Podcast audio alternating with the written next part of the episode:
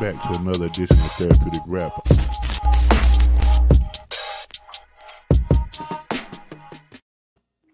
Hey, what's up? What's up? Welcome back to another episode of Therapeutic Rap.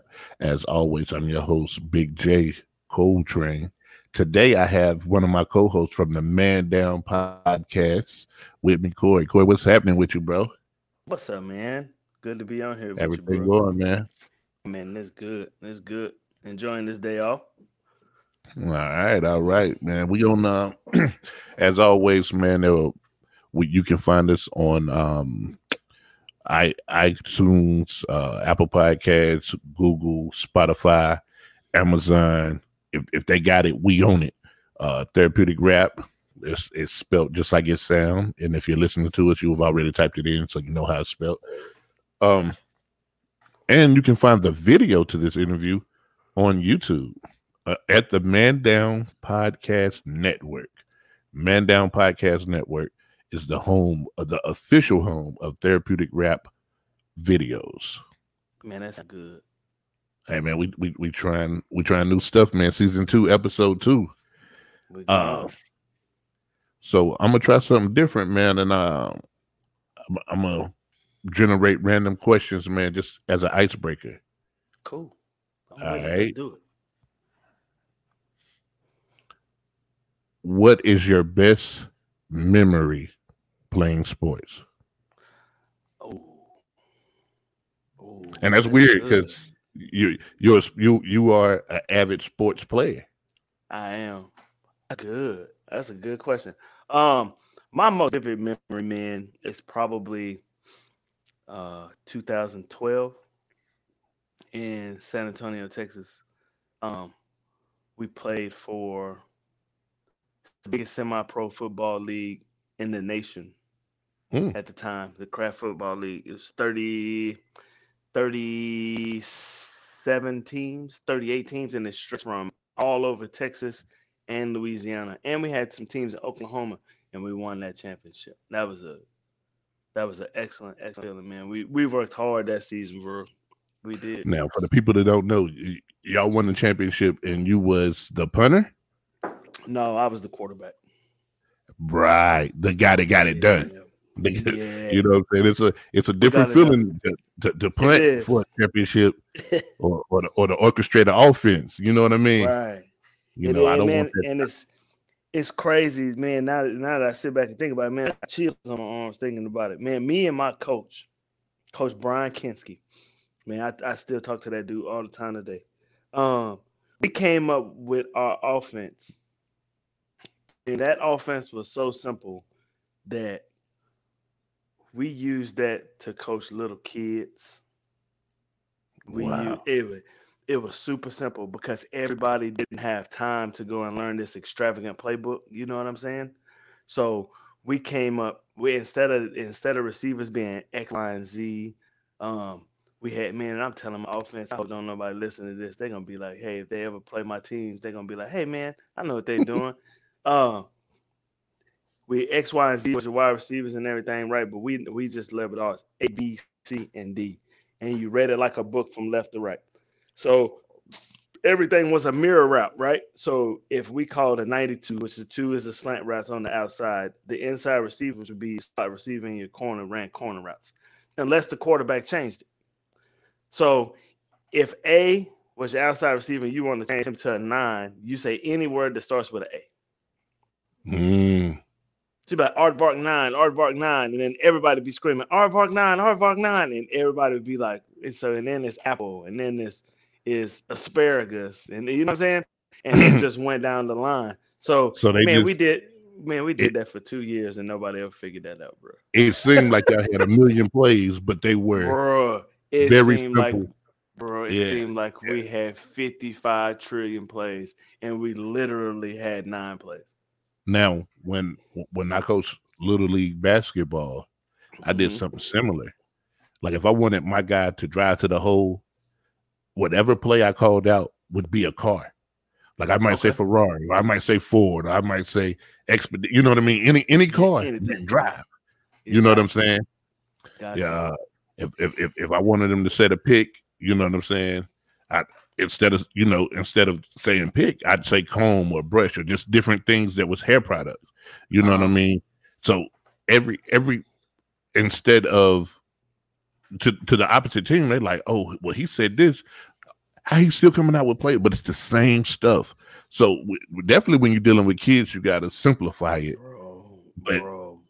the adults are looking for something so complex that they'll miss it.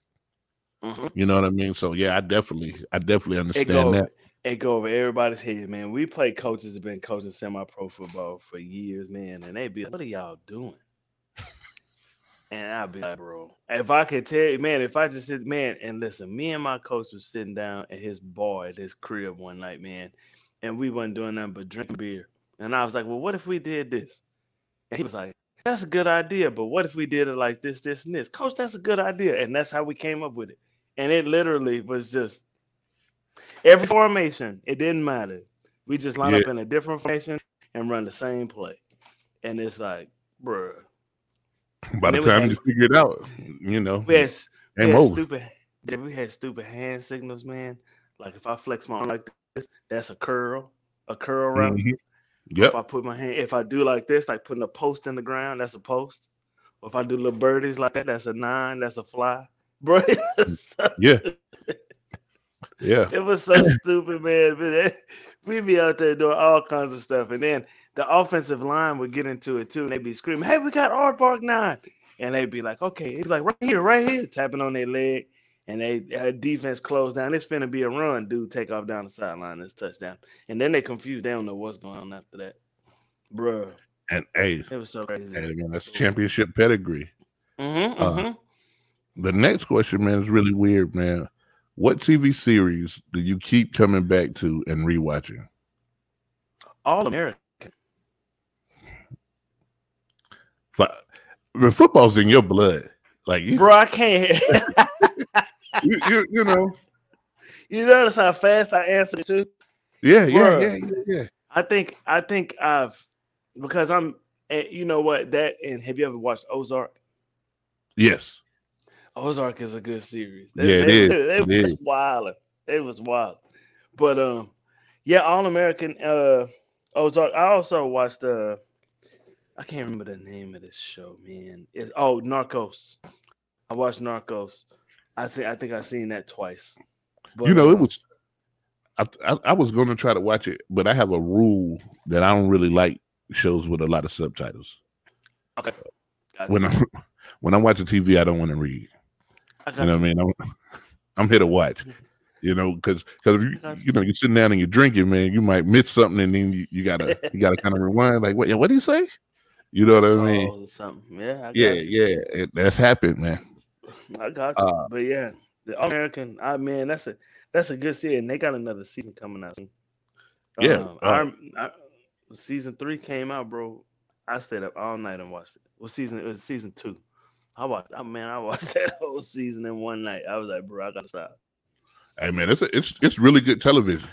It is. It's a good show. I like that. And like the like uh, yeah, I mean that's something in it. The, the sports aspect for the guys, the uh, drama aspect for the females. I mean, those writers are really good at what they do. They thought about uh, it, didn't they? one of my favorite shows is House. I mean, I just, I, you know, uh, he's a jerk, and I, I identify with him so well. you, you, know what I mean? So you know, I, I, I just go that route. Mm-hmm. Um, the final question, man, and I'll ask it because it came up. Cool. Where's the strangest place that you've urinated or defecated? Okay. Well, I mean, I'm in, I'm in the so peeing off the yeah. side of the ship ain't nothing, you know. I mean, it's happened. that's, yeah, that's part that, of life. Is that strange? I mean, is that really considered? I guess it'd be strange to other people. Yeah, but, taxpayers, maybe. Um, yeah, yeah, yeah. it, it, it, gets real strange when the wind is blowing the direction you don't think it's blowing, and it come back on you. That can, yeah. that can make it real strange. and, if ha- and, and, if it hadn't happened to you, you know, you you, you might not you be in the name. know about it. Right, right, right, right. Um, yeah, I mean, I guess there, uh, you know, I've I've been I've been in I've been in, in you know like situations where like in a barn in the Philippines where all the toilet stalls are being used, you know, and people people playing in there. I pee in the sink. Gotta pee. Yeah. yeah. Yeah. Yeah, Man, man. I um, mean, I don't, I don't know, bro. I went to I went to this revival, man, and and you know, I stay in North Carolina, man, and these down home places. Sometimes, you know, for church you got to go out in the country. And I went to this re- revival, man, and somebody was in there blowing it up. And I mean, I had to pee bad. And I'm like, all right, I'm just gonna go to the girls' bathroom and, and just pee. I don't care. You know what I'm saying? And I get there, man, and and, and I pulled on the joint. That joint's locked too. I'm like, man, I can't hold it. I went, I said, I'm the first car out there, I'm I'm about to get next to their tire and we pee. Well, and I'm yeah. just- And I'm just peeing. And then the door opens. and one of the one of the church mothers was in the car, bro. Oh, the whole time. You know what I'm I was like, hey. I said, hey man, you gotta go, you gotta go. Oh, man, I'm sorry. Yeah, yeah. Hey, you know what I mean? Uh you gotta you gotta show, watch your step. you know, yeah, I don't know, I don't know what to say. you know, and uh Just jump. Just Yeah, jump yeah, it. yeah, You I- good. you know, I, I guess a normal person would have been embarrassed, but I'm like, eh. Nah. no. First of I- all, why do y'all why do y'all only have one toilet for men and one toilet for women? You know, at this stage in life is what I was thinking. I've been caught in the female bathroom at a restaurant. Now, was you going in there to pee, or was you, I had to pee. So, but let me tell you, let me tell you how deep my thought process was. I mean, this is how fast the human brain will work. So I'm sitting there, man. I've been sitting outside waiting for this, for these whoever it was in the male bathroom to come out. So same situation, they probably in there blowing it up, and I gotta pee, man. So as my mind is working, I'm like, where can I go? I'm looking at the female bathroom and it's cracked open, and I'm looking, and I'm like, I'm finna go in here. I was like, but you know, male pee, you stand up and hit the water, it can be loud. You know what I mean? So I'm Mhm. like, I'm like, fuck this. I'm gonna sit down. You know what I mean? And pee. So I put the little liner on there real quick, and I'm struggling, bro. I gotta pee. I, I put the little liner down, and I sit down, man, and I'm peeing, and then I hear somebody come to open the door, and I'm like, damn. So I'm like, I'm gonna sit it out. You know what I mean? Like same thing they doing to me. I'm gonna do it to them. I'm gonna sit it out, man. And I'm gonna say she's this lady started knocking on the door. She was like, "Can you please hurry? I really gotta pee." Like, damn. So I was like, man, fuck it. So I came out the bathroom, bro, and just the look on her face, just like it was priceless, bro. She was like, "This," I said. Hey, She was like, Yeah. "Did you?" She was like, "Did you flush?" I was like, "I hope so." I just kept walking, man. hey, it get it, hey, listen, it gets real, bro. It Hey, gets man, real. When you gotta go, you gotta go, bro. Now, for the funny, listeners though. that that has never tuned in to the A Man Down podcast, which you should, shameless plug. Uh, let people know a little bit about yourself, man. A little bit about your background. Um, you know, uh, so I Uh, got you. So I'm man, I was born, raised in Dallas, Texas. Um,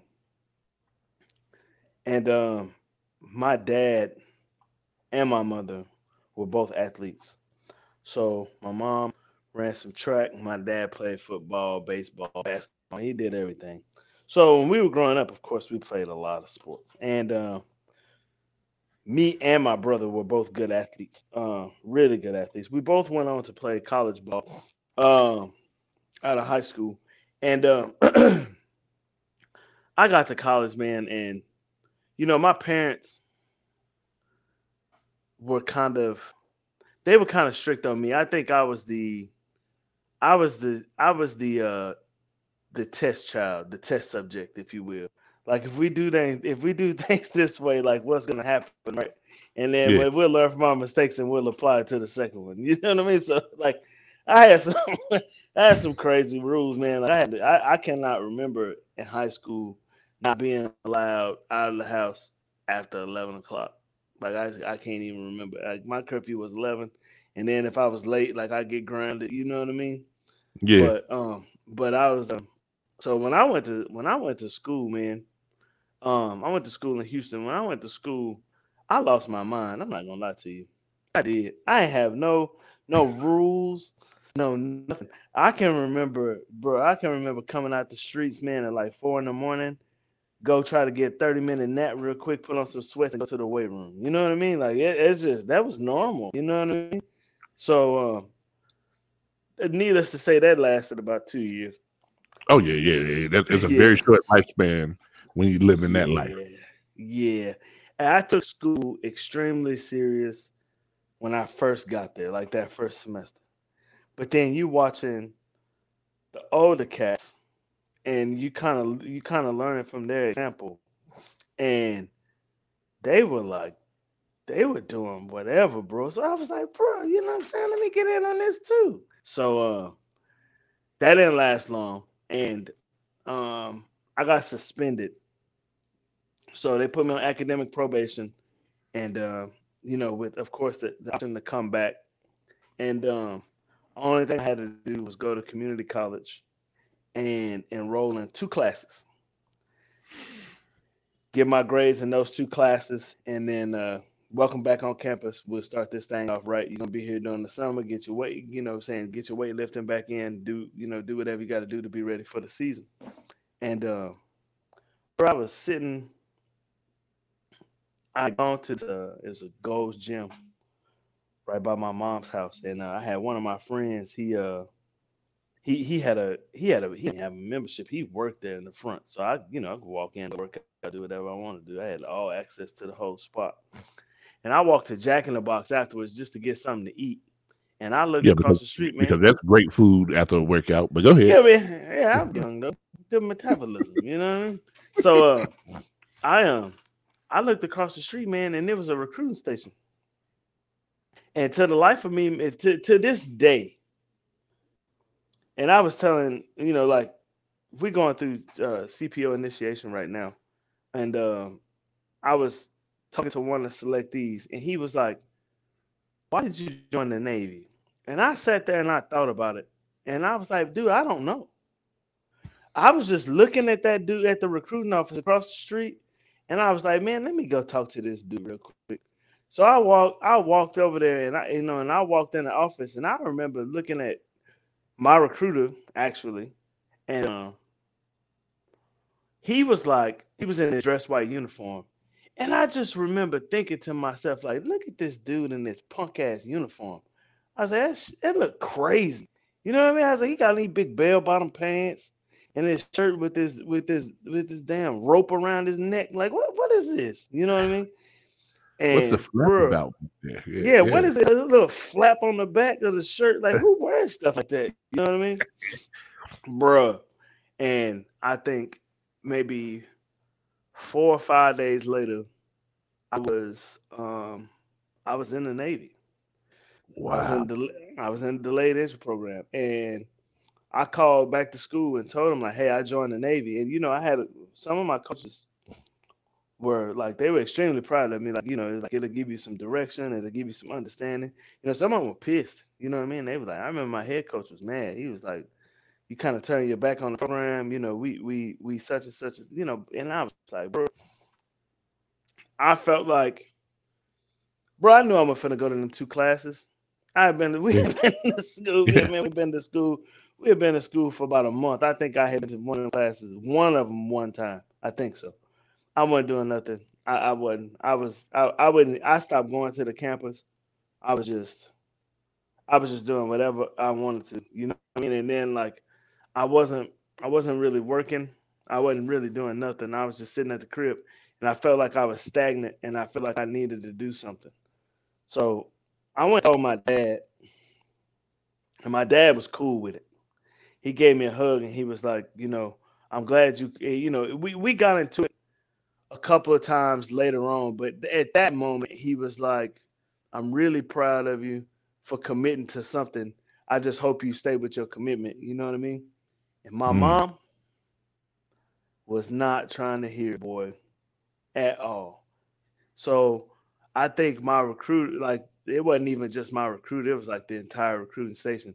They had to sell my mom to join the Navy in order for me to join the Navy. You know what I mean? And, and you know, my Yeah. recruiter, he tried that route, like, you know, ma'am, he's 18, you know, blah, blah, blah, blah, blah, blah, blah, blah, blah. Cause I was well, I was I was 19, about to be 20. And uh actually I might have already been 20. But um he was like um he was like, you know, like he's he, you know, he's over 18, you know, like and she was like, I don't care. I, I don't care nothing about that. And I'm like, man. And she he was like, look, I have to ask my mom, you know, I have to ask my uh, you know, the, the sailor for permission, you know, to give you this information. I'm looking at him like, look, man, you tell her what she because y'all don't have to deal with it after after y'all leave here. I'm the one that got to deal with her. You know what I mean? So yeah, you better answer yeah, it. You, you better need answer. to. it. Yeah. So and and the crazy part about it is, man, is that the dude that ran my office, you know, like he was he was like the recruiter in charge of my office. When I actually made it to my first ship, he was on the ship too. So I, I you know, I asked him. People ask me how how did my recruiter treat me. They never lied to me about nothing. Everything that they told me was gonna happen happened. Now, So- how long was you in the delayed entry program? Let's see. I got I got kicked out of school in well in January. They told me I couldn't come back.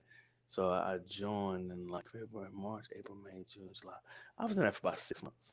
Delayed entry Yeah. See, I never did that. No? No, no, no, no. Like my my journey to the Navy was a lot different. Like Okay. they was trying to get my brother. Um, I took the ASVAB just playing around. Yeah. They like my score. Uh, I was still like, hey, y'all stupid. I'm never joining the military. Uh, I got an argument with my mom, and I was gone. Like I, uh, like the recruiter, like she, she gave. I had three leave dates, and I ain't make none of them. And then one day I was just like, yo, I'm ready, yo. I'll I'll leave tomorrow. yeah. I did. You know what I'm saying? So like- just gone. You know what I mean? And, and it was that that thing, and it's crazy, man, how you said it because I could identify with it. was that same stagnant feeling. I had graduated high school. I took Mhm. a year off. I wasn't gonna go to college right away, but I was working at Chick-fil-A, but I wasn't doing anything productive. Right, so- right, right, right, right. You know, a lot of people a lot of people can like just chill and play video games all day. And you know, I, I uh, apparently we're not th- that kind of guy. No, Like we we knew we knew we wasn't pulling our own weight in society. Yeah, and and that's and that's what I, I felt like I you know, and I had some friends that were some of them were were in college and, and they were doing well, you know what I mean? Um I had some friends of, of mine that were already working and they were making decent money, you know what I mean? Mhm. And I wasn't doing either one of them. Just here.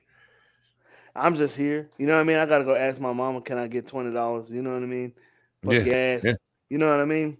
And or I wake up, you know, and she, you know, she slide a twenty on my on my desk or something. You know what I mean? And then like my dad, um, my dad had a landscaping business, so I would go cut some grass. You know what I mean? And uh, do whatever he needed me to do to put a couple of dollars in my pocket.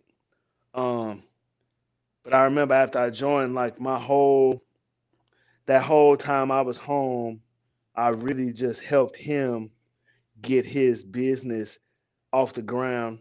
And he- you know, he became, you know, he became real successful with that too. So he was a Dallas fireman, but he also had this on the side because you know they work 24 and they all 48. So the two days that he was off, that's what he was doing. He was doing this whole landscaping thing. And I think that dude went from like two, three, four houses in that six month time period where we was really just buckling down and helping him out. Like I think it, it went to like like 30 houses and then it, he had he had some uh some small like some businesses where he would go cut the hedges and stuff like that too. And then he started like painting houses and doing stuff like that. So he started having to get more people. He started having to, you know, it, you know, like it, started to grow. But um he um my whole like I remember the last the last thing I did with my dad before I joined the Navy, um we painted this lady's house, man. It, it was the nastiest thing I've ever been involved in. Like uh this lady had this lady had this house. She wanted the inside of it painted all completely out. And now when I mean like I'm talking about from start on one wall and go all the way around the house and end on that same wall in the same spot. Like I want this whole thing painted. And she was like, money is not an option. You do whatever you needed to do. But this lady had like eight or nine cats in the house. And her family had made her get rid of them cats. You know what I mean? Now, Bro, now, it was so bad, bro. for just to paint a picture, and I think I know the answer. Go for it. Was this lady of European descent? yes, she was. Okay, okay, keep going. Okay, because I'm trying to get a mental here. And she was she was an older lady, a sweetheart. You know Oh, what I mean? and she um she had lost her husband, and I think she tried to fill, fill that void. With, with As weird as it sounds with the cats, you know what I mean? And but they, you know, cats are very territorial. They mark their territory and stuff. You know what I mean? So it would be corners in the house like where the the drywall was so soft with just cat pee that I was like, golly. So we had to go through and paint. So they wanted us to paint the house first because you had another company that came in and they redid all of the carpet. So they were like, use like no drop cloths, no nothing. Just paint everything. If you drop paint on the carpet, so be it. You know what I mean? Like it's about to go out anyway. So I just remember, man, like we were about three quarters of the way through with the house, and they came in and started taking carpet. And I remember that smell in the house just started going away. And I was like, man, like, how, how can you live your life like this? You know what I mean? But her family was like, look, like, and and they were like, look, we're gonna redo this house and everything, but no more cats. Like no more cats at all. So and man, I remember my dad told me, like, man, she she get real lonely now. You know, I think she man, she died about three or four months after I left for the Navy.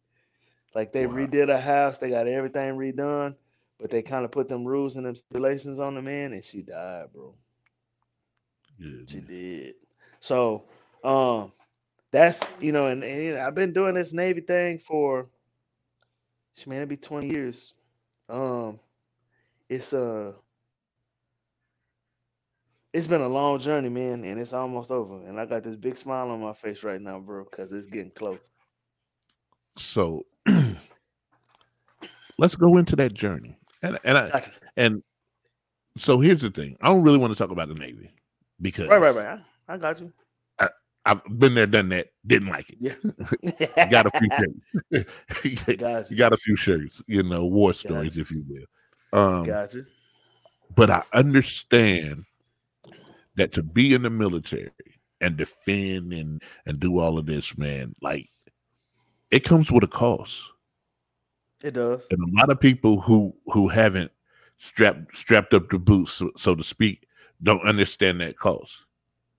Yeah. The first thing I tell people is that the military is not designed for families. No, sir. It's not. It's not. It is a it is a business, first of all, and it is a business with one goal, and that's to keep continental United States safe, right? So Mhm. and that's with presence. And the only reason and the only way you can be present is to be away. You know what I mean? So Yeah, it- yeah, absolutely. it- yeah. So, um, you know, like you can be going through issues at the crib, but you got a set schedule, and if that schedule calls for you to be underway, you know, you got to press pause, go do your requirements, and then come back and try to press play, and then it just keeps piling on top of each other, and you know, some families break. You know what I mean? And that's just what it is. Yeah, Now, have you been married before? I have. I have.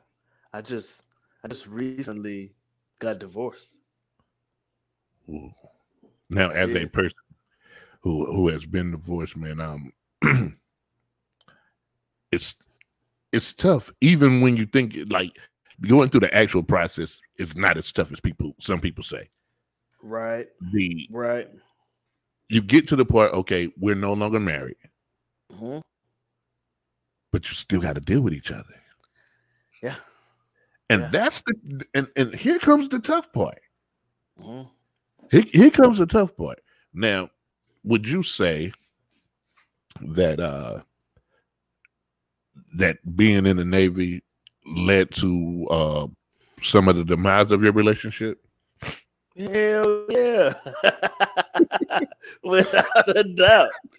Without a doubt. speak, speak on that, man. And, and and you know, again, man, uh we're talking about the price for freedom. The price Right. that you're paying to to provide us freedom. Right. So, um, when I got married, um, I was coming out of Coastal Riverines, right? So, Coastal Riverines was my sixth, seventh, and eighth year in the Navy. So, my first five years in the Navy, I was on USS Boxer LHD 4. We did five deployments. Mm. I went to Coastal Riverine Squadron 1 in San Diego and I did three deployments. I met my spouse my first year Coastal Riverines. And um we went through we were together. Uh we lived together. And then uh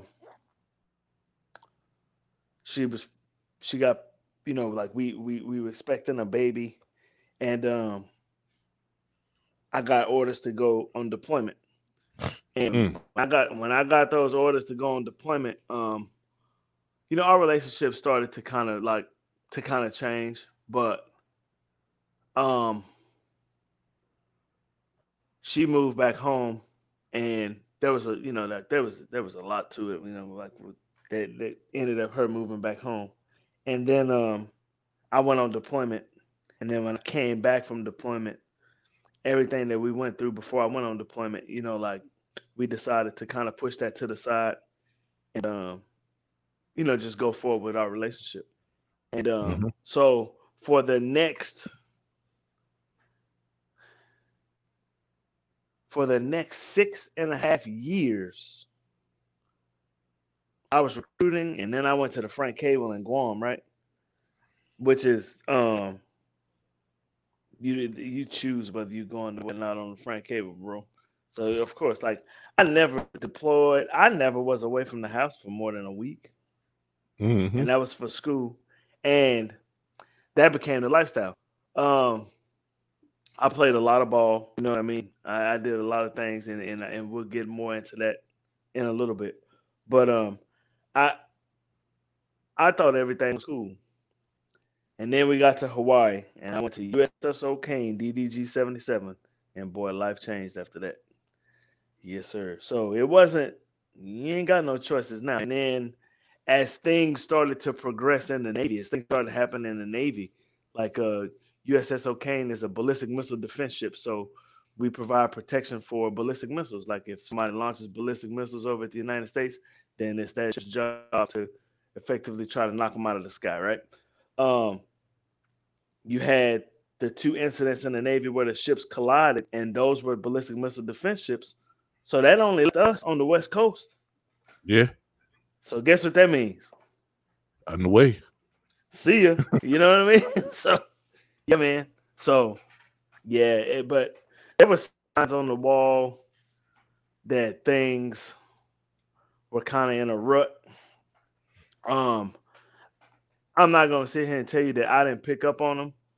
I didn't want. I, I didn't want to. I didn't want to see it because, you know, I was in love with my wife. We had three kids by then, and um, I was trying anything and everything that I could to make it work, and ultimately it, it didn't. Now, ignoring the signs and trying to make it work. You you stated that that was uh, once you first got back un- from underway and um, from deployment, and y'all decided to move forward with your relationship. Y'all had just put a lot of, of issues to the side. Now they wasn't unresolved; they was just there. Right. Right. Did, So do, do you think that had like it festered in another way later on? Yes, absolutely. So, um, and that's a great question. So, um, there was an issue or a situation that happened where I was my my brother. So my brother moved out to uh to San Diego with us, and my brother was uh he was he was dating this girl, and uh her roommate. I ended up knowing her roommate from high school. We went to high school together, and um, we um, and this is crazy because I don't even think my ex knows this story. And this is she was pointing at all these other people, you know what I mean? And it never was anybody else. It was it was this girl. So um, it automatically gave us something in common. So when I went over there to see her, you know what I mean? Like um she pressed your boy. And to me, right, I felt like I made it out of the situation alive because we didn't have intercourse. You understand what I'm saying? Like that's was, a big win. It, it, it, to me that that was a humongous win. You know what I mean? like that was a mm-hmm. huge win. So uh, I um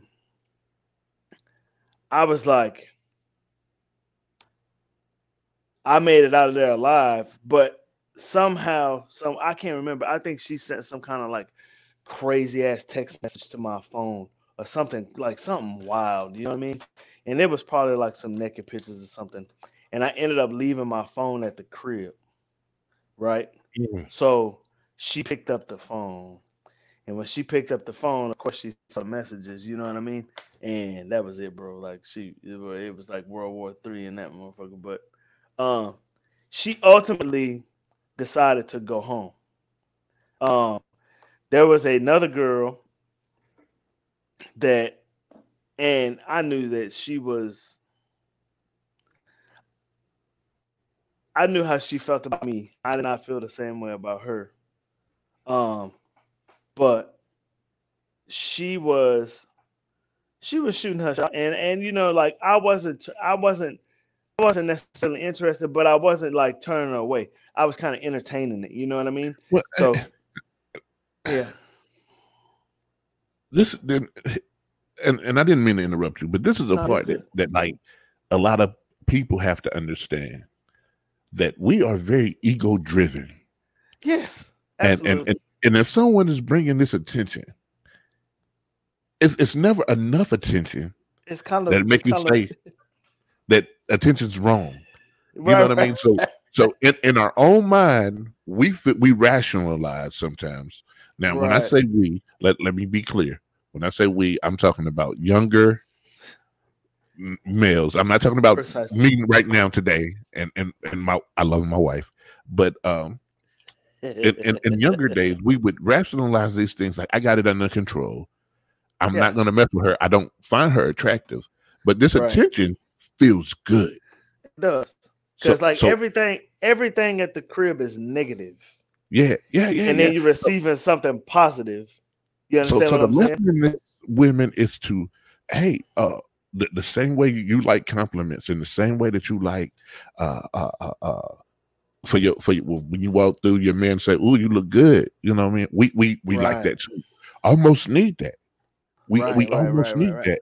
In, in different and even like say for instance if i try to fix something eh, you know come big that up. Oh man you you changed the light bulb. Hell yeah you know whatever it is you know be, because if we're getting that attention we're not looking for that attention Right. But if we're not so, getting that attention, this is a good point for you to continue because I'm sure where this is going. Uh huh. So, um, you know, like I, I would tell her, you know, like when you say negative things over and over and over and over and over and over and over again, like a person starts to believe those negative things and you don't really realize the attention that you're missing until somebody gives you that attention, and then you like, oh wow, that this felt pretty good. Like. yeah, that felt pretty good. You know what I mean? So, um, when I left for deployment, she was already home. We came back out, and well, she came back out to California, to see me leave, and you know the baby was Kylie. Kylie's 13 now, so Kylie was a couple months old, and um, I had a I, I have an older daughter from a previous relationship, and um, you know I got Cam and Kai together, and um, you know it was it was um it was a good you know, it felt good to have them all in the house together. You know what I mean? So when I mm-hmm. went on deployment, um, you know, like things weren't the greatest. It was the first time I had been away. You know, because like, um, it's the first time I had been away from from her, other than her. Like she moved to Texas, but I could fly home. We could talk every day. You know what I mean? Stuff like that. Mm-hmm. And our relationship wasn't bad, but I always felt like it was like we, you know, we were always gonna get back together. You know what I mean? So um, when I left for deployment, that was the first time I was actually away, and that was tough, man. Like, I we, we constantly stayed into it on deployment. Um, it was uh, you know, she was doing whatever she was doing that in, in Texas, and I, I was I was out, you know, on deployment. I, you know, like in and our deployment, that deployment was one of those uh humanitarian missions so I was on the I was on the I was on the Mercy, and uh, man, like those are those are some weird deployment. It's not normal, you know what I mean? Like when yeah, you yeah, come in, sure. when you come in the port, like for them, like so your time underway is when you're not doing nothing, mm-hmm. nothing at all. Like normal Navy deployment, when you go underway, that's when you do your work. You that's pull right. in the port. You pull in the port that's true. To, for rest and relaxation, right? Mm-hmm. It's the exact opposite when you go into humanitarian deployment. When you go out to sea, you ain't doing nothing, but you're just out to sea. You know what I mean? When you pull in the port, that's when the work starts. So we were pulling the port for like 20 some days and countries like Papua New Guinea, Cotabato, Philippines. Like Cotabato, Philippines, like there's a civil war going on in the Cotabato, in Cotabato, Philippines. Like that's when we were working. And um, so when I got back from deployment, I was like, I need to go put this thing back together, get my family situation right. So I drove. I didn't get a flight. I didn't do anything. I jumped in the car. I went home that day. I went to my brother's apartment and went to sleep. I woke up the next morning. I got some food, did what I needed to do, and about seven o'clock in the morning, I'm on I'm on the road. I'm going down to Raymondville, Texas. I'm going to Raymondville, Texas. I'm gonna give my family. And um, it took me two days to get down there. I stopped in El Paso. And when I got there, um, we butt heads. Um, I had got to the point where I was like, you know what, man, like I'm just going to accept the fact that this probably ain't going to happen, right? And um, I was ready to go. I was like, I'm gonna go see my mom and dad for a couple of days, and um, I'm gonna go back to Texas. So kind of felt discouraged because I felt like maybe I failed. That day, I was getting my stuff ready. I had one more load of clothes to do, and then I was gonna be on my way to Dallas. And uh, my mom called my phone. She answered my phone. Um, she came outside because I heard, you know, the washing and dry. Her mom's house is outside. Her dad's house is outside. She answered the phone. She came out to the, she came out to to out there by the washing and dry, and she had this look on her face, man. And I could see her eyes were tearing up. You know what I mean? And I was looking at her, and I'm like, "What's wrong with you?" And uh, she handed me the phone, and it was my mom. My dad was in the hospital, and mm-hmm. um, he had a blood clot, and I think it was a blood clot. it was it was it wasn't quite to his heart yet, but it was traveling to his heart. It was in his arm, and it was coming down his arm. So he had passed out in the garage at the house. They didn't know. They didn't really know what was wrong with him yet. So my mom was like, "You you might want to come down here." You know what I mean? To, to you know to check him out. So I'm like, "All right." As soon as these clothes get through drying, I'm on the way. You know what I mean? So I'm watching her, and she's like throwing stuff in the bag or whatever. And she was like, I'm going to, you know what I mean? Like she was like, I'm not letting you go through this by yourself. So we went to go see my dad. He was laid up. He was in the hospital for a minute. He's in the hospital for about two weeks because they didn't let him go home because they didn't want if that clot traveled, they wanted to effectively be able to stop it. And the, re- the way that they could get to it the quickest was while he was in the hospital. So um, we were laying in the bed that night, and she was like, "Look, I never forget this." She was like, "Look," she was like, "It's obvious that you're not going nowhere, and it's obvious that I'm not going nowhere." She was like, "What are we doing?" You know what I mean? And I was like, "You're right." She was like, "We're together. We got a beautiful child together." You know what I mean? She was like, "We need to do whatever we need to make to do to make it work." Okay. You know what I mean? So, um, when I went back to California, um, everything was pretty good. You know what I mean? And then the wedding thing was going on. We were get we were kind of planning a wedding, and um, I came down for the wedding, and two days before we got married, me and her had the same phone. We had the exact same phone. It had the same case, everything. So the only thing that was different was the screensaver was different. I was laying in the bed and she was asleep right next to me. And the phone started going off. And I just grabbed a phone and clicked the button. And that's how I found out she had cheated on me. Mm. Two days. Two days. Wow. Yeah. So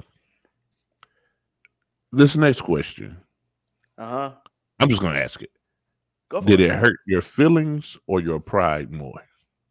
Oh, that's a good question. I would say, I would say my feelings at first, and then as you start to think about it, it kind of shifts to your pride. Okay, and and uh, you know, because I I was cheated on before, and and and you know, once once I had time to analyze, my pride, like my pride was bruised, my ego was bruised. You know what I'm saying? I'm like, to me, Yeah, you, you did this to me. right. you know what I mean? But So and, and, and it took my brother. It took my brother to get me back on the right path. Right. So Mhm. when I read it, right, when I read the message, I was like, "The hell," you know what I mean? So I woke up and I was like, "What the fuck is this?" You know what I mean? So, um, I took the phone. I took a phone and I kind of just threw it on the ground.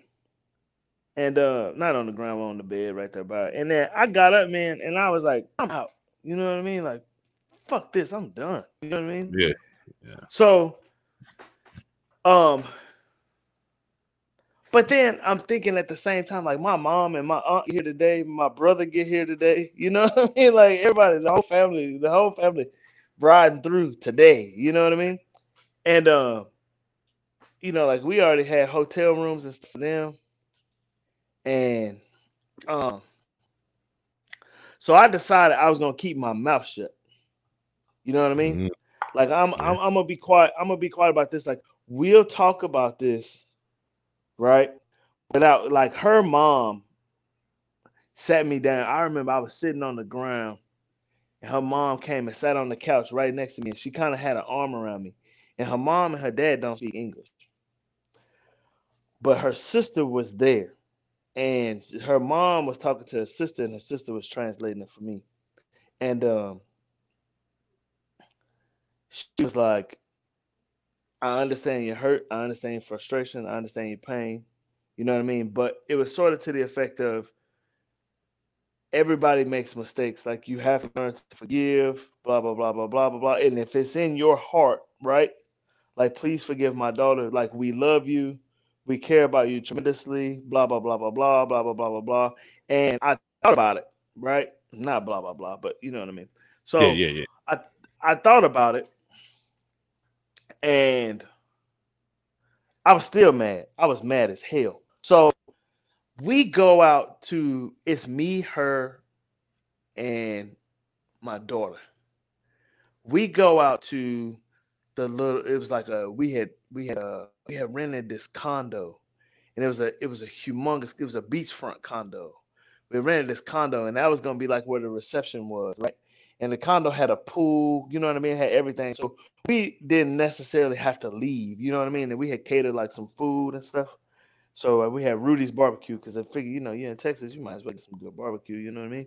So uh, we had all this stuff, and I remember I was looking in, I was looking in the like while we were in the house, like uh, the trip down there is like 45 minutes away. Trip down there, I don't think I said shit. I don't not one word. We get down there and I wanted to get my hair lined up, so I stopped by this barbershop. And this dude lined me up. To this day, that's the best lineup I've ever had in my life, bro. To this day, I still remember. I remember that lineup.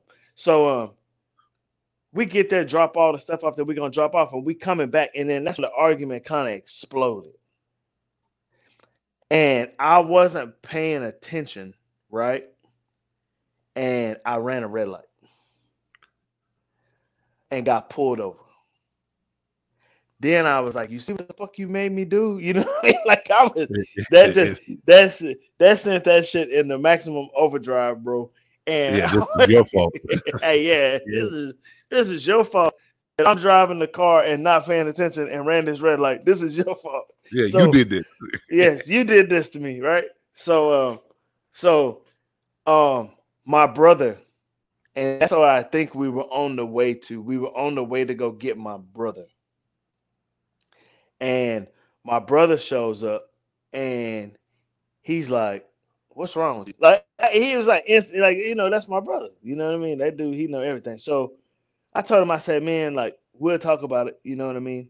So um, we went to we went to eat and it was a lot of tension. I could feel the tension, you know what I mean? And you know, I, am I'm, I'm pretty sure that everybody that that was there could could feel the tension. You know what I'm saying? And um, my brother was like, "Let's go get a beer." We made it back to the condo. We was gonna spend the night at the condo. He's like, "Let's go get a beer." And I was like, "You want to?" He was like, "Hell yeah!" You know what I'm saying? Like, let's go, let's go get a beer. You know what I'm saying? We'll talk. So I to this day, I think it was my mother that was like, "You need to go talk to your brother." You know what I mean? Like, you need to talk to your brother because I don't know if he gonna do this tomorrow. You know what I mean? And her family was there, and um everything, right? My family's there, her family's there. Like this is this is happening, and I'm not so sure I even want it to happen no more. Like my feelings was my feelings was hurt. Like they said, but by now, like my pride was hurt. So my brother told it like it was, man. He was like, motherfucker, you ain't no angel. Sometimes we need he, to hear that. Yeah, he was like, You ain't no angel. He was like, Come on, man. He was like, just because he was like, let's take the instance with the girl from high school, right? He was like, You made it, you made it out of the room alive, right? He was like, You didn't, you didn't, y'all didn't have sex, nothing, right? He was like, But you went in that room though. Yeah. He was like, "What the fuck you go in the room for?" And it kind of dawned on me then, like, okay, bro, you right. You know what I mean? So when we walked into the house, when we came back, we were gone, man. We was gone for, we was probably gone for about two hours, two or three hours, and one beer turned into like six. You know what I mean? But and we weren't really we we didn't go to a bar or nothing we got like a 12 pack of beer and went and sat by the water and we just talked it out. You know what I'm saying? And yeah. I hadn't I hadn't seen my brother in a couple of months. So because he was uh you know he was kind of doing his own thing here in California, but he was living with one of his boys and I was living in an apartment on the other side of town. So I hadn't seen him in a while, you know what I mean? And even though like and then I was going back and forth out to see it, you know, work like a bunch of different exercises and stuff. And he would work on the weekends sometimes. So it, it, we just didn't, and, and I was like, man, you know, like I, I, felt like I felt like, and it probably wasn't six months. It was probably like two, maybe, maybe like a month. But I just hadn't seen my brother, and it was, but I had gone through a lot in this month, and. Yeah, yeah. Yeah, you know what I mean, and like just to hear my brother say that. So by the time we got back to the house, you know, I was in the I was in the right mindset. Um, but I could tell when we walked into the house, like there was a lot of uncertainty about what was going to happen. You know what I mean? And I was kind of looking at everybody like, what the hell y'all looking at, man? Like, you know what I mean? So um she was like, um, you know, if you don't want to if you don't want to get married, I understand. Or something to that effect. Like we had that conversation. I was like, no, nah, I'm in it. You know what I mean? Like, let's do it. So um we got married the next day. And man. yeah. So that's a lot for the beginning bro, bro. But it was obstacles, you know, and it, I felt like we had made it over that hurdle. Yeah, yeah. Um, and it was time to uh just go forward with life and just do the things that we uh we had we had set out to accomplish, and that was to be have a successful marriage and uh and, and, you know just grow together. You know what I mean? Just grow together, get old together. You know what I mean? Do do what we need to do. Raise these, raise these kids, and uh, well, it was just a child then. Raise my daughter, and uh, you know, just do our thing. So, um, our marriage was pretty, a pretty normal, I would think, uh, newlywed marriage, right? Like we, we, you know, we fought about stupid stuff. We had never, I mean we fought about stupid things. Um, she was going to school, so she was going to nursing school. So she graduated nursing school, got her degree, and um, then she got well, she we got pregnant with my son Caleb, and um, that was a traumatic experience in itself because we go on this vacation to Corpus and we was just chilling, you know what I'm saying, and having a good time and and uh you know like both of the girls were there. My oldest daughter was there and Kylie was there.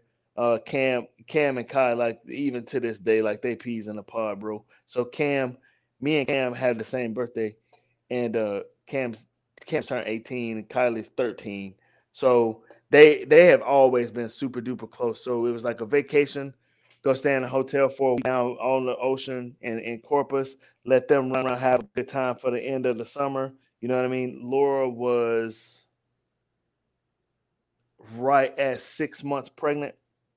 And you know, she was showing a little bit, she had a little belly, you know what I mean? So, but it was it was it was a good time for us to get away um my football season was over. My body was beat up, you know what I mean? So, and that was the year before. No, this was the year we won the championship. So, yeah, cause she was pregnant when we won the championship. So, my life was fantastic, bro. Like, we won this championship. The Mavericks won the NBA championship. Bro, they won the NBA championship. We won. We won our league. We won our league championship on Saturday. The Mavs finished theirs that Sunday, bro. I mean, my life was my life was great, bro. So we go we go on vacation, and then I'm in San Antonio too. I'm rubbing every Spurs fan I know, bro. I'm like, yeah, how about the Mavericks? You know what I'm saying? Shut up, you know what I mean? So yeah, so yeah, I, good life, yeah, good living. Yeah, man, my life my life is great, man. And we go on this vacation to Corpus, man, and we are chilling, like we having a good time. Her sister came down for the day, so me and Laura got to spend, you know, just go out to eat together. You know what I mean, and just talk and have, you know, and like, you know, like I've never been in love with somebody like in that moment right then. Like I love like, I was looking at like you beautiful, you pregnant, you got this belly going on, man, and you know my little dude is in there, bro. Like yeah, everything is everything is good, man. And we came back to the crib and we in San Antonio in the summertime and the AC was broke. And I'm like, so no problem. I called the AC dude And well, I called the uh the agency that we had got the house through, and they were like, yeah, they were like, you know, we'll send the AC guy, we'll send the AC guy out, and um, because we were just renting like this townhouse, and um, they like we send AC, AC guy comes out, man, and I and to this day, man, I can close my eyes and I can like put myself in that moment. Like this is the craziest thing that the craziest moment that's ever happened to me in my life. Um, this dude shows up, man, and I'm outside talking to him because it's hot, bro. And Laura's getting upstairs. She's getting ready to go to work. And this dude is telling me this story.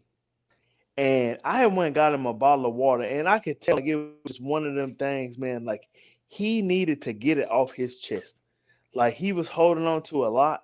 And this dude started talking, man. And he had found out like his 14 year old daughter was messing around with a 22 year old dude that was the pastor's daughter at his the pastor's son at his church.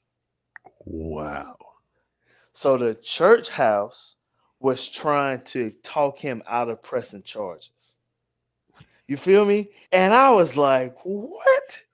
So he's telling me this story, man, and I'm just sitting there like, and I'm trying not to like my mouth, I'm trying not to drop my jaw and just like, whoa, yeah. you know what I mean? This is crazy. But um, I'm listening to him, and he's like, What would you do if you were in my situation? And I was like, I would press charges. I would. I would press charges to the fullest extent. I was like, because yeah, he, he know he knows better. You know what I mean? Like, and so we were out there, we were talking, and it ended up being he figured out was wrong. It was one little part that was wrong with the AC unit, and he like, I just don't have that part. I need to go pick that part up, and I'll be back tomorrow to fix the AC. I said, all right, cool. So um, he's getting all this stuff packed up, you know what I mean? And the girls come running outside, man, and the look on their face was sheer horror. Like they were they were like the look on they both of their faces was insane. And I was like, what is wrong with y'all? And my oldest daughter said, Something's wrong with mom. I said, What you mean? And Kylie was like, I don't know, but I think she peed her pants. So I go running upstairs and she's sitting on the toilet. And I'm looking at her and I'm like, What is wrong with you? And she said, Babe, my water just broke. And she's six months pregnant. Yep. Oh man. So I was like, okay, I'm pretty sure that it didn't, right? Yeah, yeah, yeah, yeah. Sure. I was like, but just to be safe, I was like, just call work, tell them you're not gonna be able to make it in. We'll drive down the road to the hospital, over to the Air Force Base, and we'll get we'll, we'll get you checked in and get the doctors to check you out real quick, just to make sure everything's okay. Okay, sweetie. And she's like, okay, baby. She stood up and it just went everywhere. I said, "Oh shit!" So I'm gonna tell you how I'm gonna tell you how how God works in mysterious ways, bro. My brain starts my brain starts moving. I'm like, okay, if I jump on the 410 right now at four o'clock in the afternoon, by the time we get to Lackland, it's gonna be 6:30 and it's gonna be a baby in the car, right? So I'm like, what can I do? All right, it is a strip of hospitals right by the she was a she was a charge nurse at the uh at a retirement home right around the corner. Now you go down the road to down there by the retirement home and make a right, right? Because the retirement home sat around the corner. You go down there and make a right, right past the retirement home, and it's like five hospitals in a row. I was like, I can make it to them hospitals. I make it to them, and somebody can help me, right? Yeah, so yeah, try TRICARE figure out the risk. Yeah, well, yeah, TRICARE figure it out, right? So we jump in the car and we go down this road, man. I'm flying, I'm weaving in and out of traffic, man. And she's sitting over there. She's like, "Oh, it hurts." I'm like, "Oh, damn! Please don't have this baby in this car." So we make a right. I go down the road, and I don't even know why, Jay. But I pulled into a hospital, man, and it ended up being Christus Santa Rosa Hospital, a satellite of Christus Santa Rosa Hospital And Christus Santa Rosa Hospital, the main hospital downtown, has the number one neonatal care unit in the United States of America. Man, man, some would call Number it dumb luck. It's number You- one, bro. Number You, one. some would call that dumb luck, but you, but you said it right, man. God works in mysterious ways. He works in. He got it. He got it. He got it. That Chrysler Sleep- Sebring into the right parking lot, Jack. So I walk into. I walk. I pulled up like right behind this ambulance. I'm not looking at signs, nothing, bro. And I walked in to the area where people come into from like when you get out of an ambulance and you come in that that entrance, right?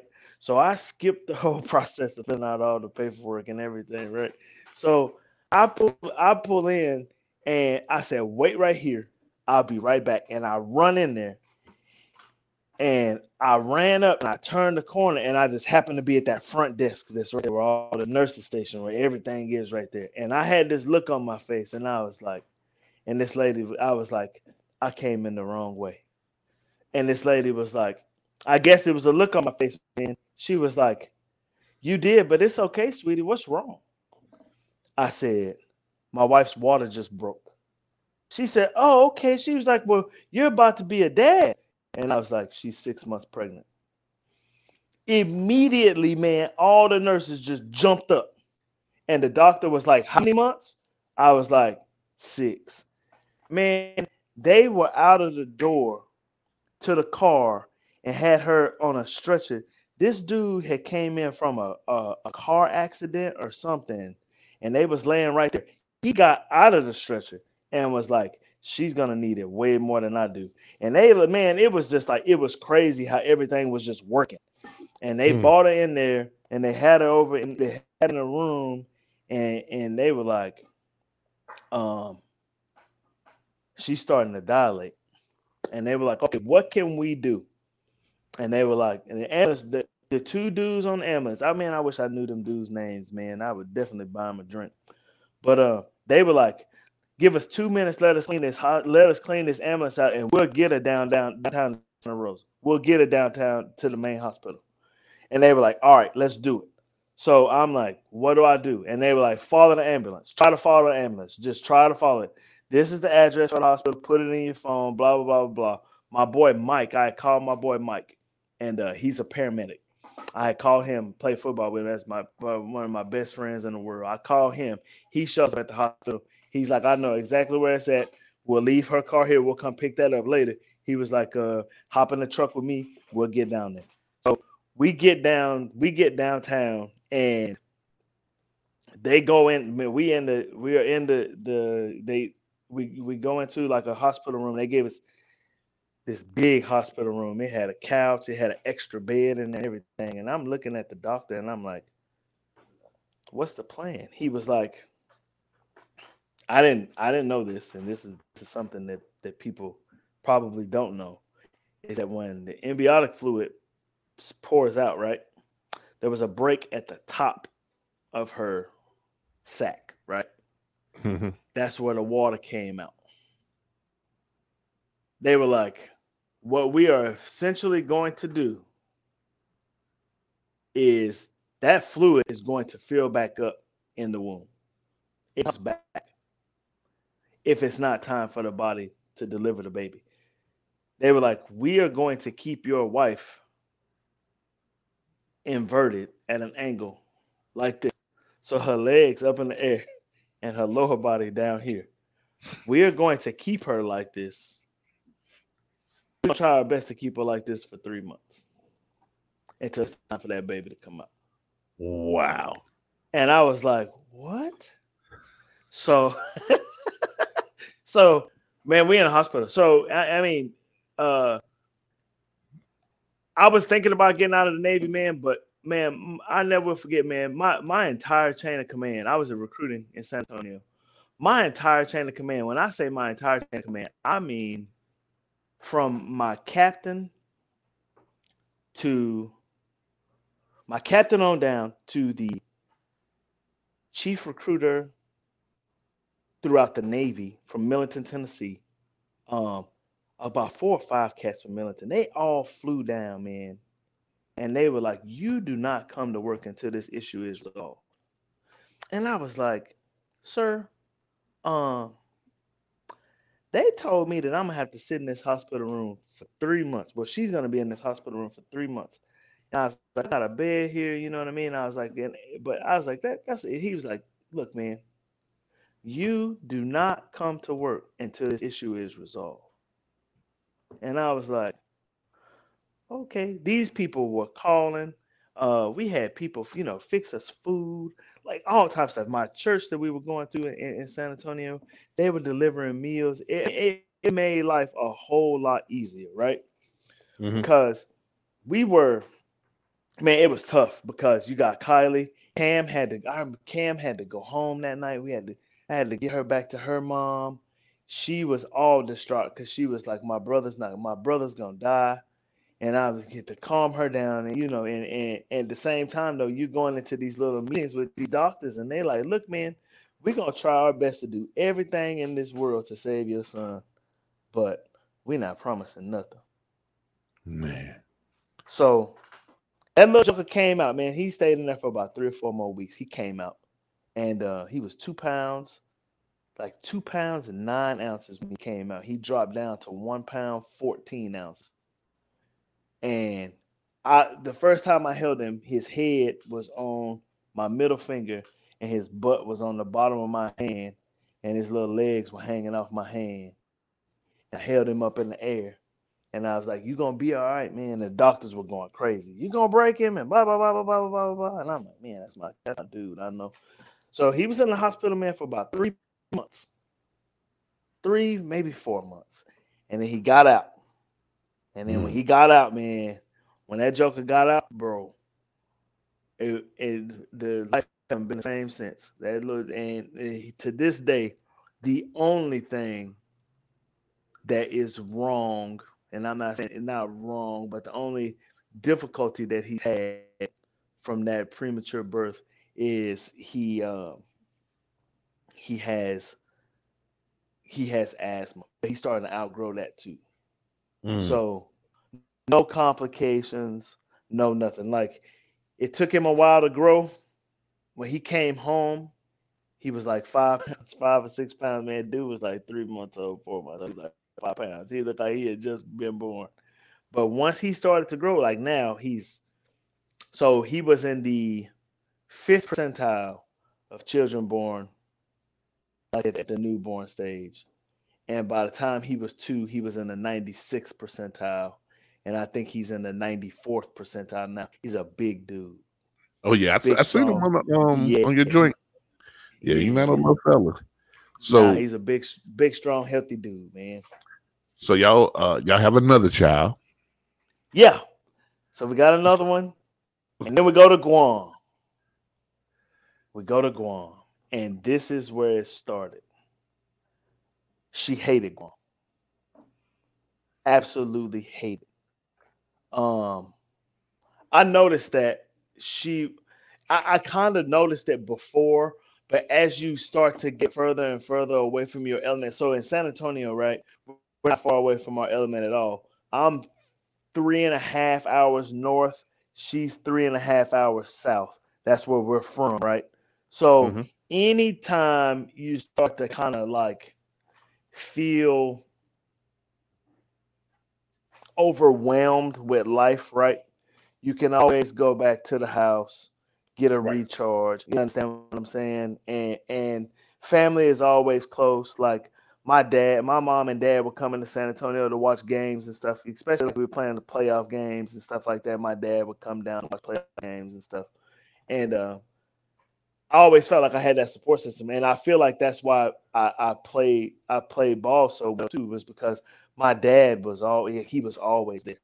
You know what I mean? Like he would come down and watch games, and, and my mom my mom came and watched a couple of games too, and um, I um, it was it was comfortable in San Antonio, like super comfortable, like almost to the point to where it was like, like maybe I should think about um, doing this like career recruiting thing, right?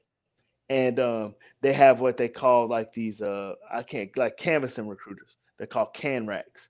And what CanRacs do is CanRacs only recruit in a certain area.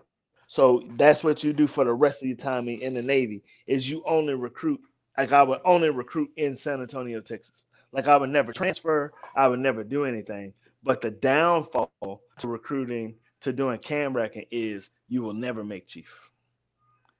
Never. Right. So I wanted to make chief. Like that was one of my main goals in the Navy was to make chief. I wanted to do it. So I took orders to the Frank Cable and um yeah, man. Um we ended up we ended up transferring to Guam. Um once we started with that Guam thing, right? Like that's when like we got to Guam and it was beautiful, right? But one of the things that she told me, right, is she was like, You spend all your time, all your free time playing football in San Antonio. I don't want you to play football when we go to Guam. I don't want you to play. And I'm like, babe, it's Guam. It ain't like they play football anyway. You know what I'm saying? Like, we ain't, ain't got to worry about playing the football. Not in Guam. Little did I know that Guam got like two like professional leagues for males. Right? Hold on, I'm gonna get into that story. So uh we go to Guam, man. We have been in Guam for four days, bro. Four days. And I'm sitting in the hotel room, like we don't even have a place to live yet. You know what I mean? Like we just in a hotel in downtown Guam. And I'm looking at this um I'm looking at this, you know, like at commercials and stuff like that, and watching TV, and they've got this championship game for this adult league in like two days. So my whole thought process was, I, I, you know, I want to go watch them play. You know what I mean? Like I'm not gonna play, you know, and I just want to go watch them play. You know what I mean? So there's nothing wrong with watching. You didn't, you didn't say like you cannot watch football. You said you can't play football, and I'm not playing. I'm watching. So we didn't have nothing else to do, and she agreed to it. She was like, "Okay, like we can go check them out, right? We can go check them out." So um, I we go check them out, and uh, I'm over there, man, and I'm talking to some cats. You know what I mean? Like they just sitting over there by us, and it was my boy Jeff. Uh, same dude that always be commenting on videos and stuff. Uh, well, on a post on the Facebook page, Jeff Warfield. That's the first dude I meet, and it's a black dude in Guam. He got a beard and earrings, so he ain't in the Navy. You know what I mean? I'm like, what the right, right, right. You know what I'm saying? Right, right, right. So, um, he, little did I know that this cat was like, he's a big time lawyer. Like he's a humongous lawyer in Guam. So, um, I said, uh, he was like, man, he was like, uh, you look like you're in pretty good shape, man. He said, you bald? I said, yeah. I said, I do. I said, but uh, it's a, it's a pretty good uh, I got a pretty good explanation why I can't ball no more though. And he was like, "What you got hurt or something?" I said, "No, I don't want me to do it." And he was like, "Uh, but can you ball?" That's not what I asked you. I asked you, "Could you ball?" And I was like, "Oh yeah." He was like, "Uh," I was like, "Well, we won." So my wife says, "Well, they won a state championship." And you know the biggest semi-pro football league in the nation. And he was like, "What position you play?" I like, "Well, I play quarterback." and he was like, uh, "I'll be right back." So he goes and tells like the the head coach of the team that he plays for, and they were like, they come over there. It's like five of them come over there, and they were like, uh, "So you play quarterback?" And I was like, "Yeah." You know what I mean? I play I play quarterback. So they say this dude says, well, there's been a lot of people that have come on the island talking about they can throw a football and they play quarterback and they do this, this, this, and this, and this. Can you can you really throw a football? And I was like, I remember I looked at I looked at Laura and she started laughing. She was like, oh shit. And I was like, yeah, I can throw it. So he was like, show me, and throws me a football. Okay. So I go out there, man. Dude starts going down the field. He's like 35, 40 yards down the field. And I'm like, just keep going.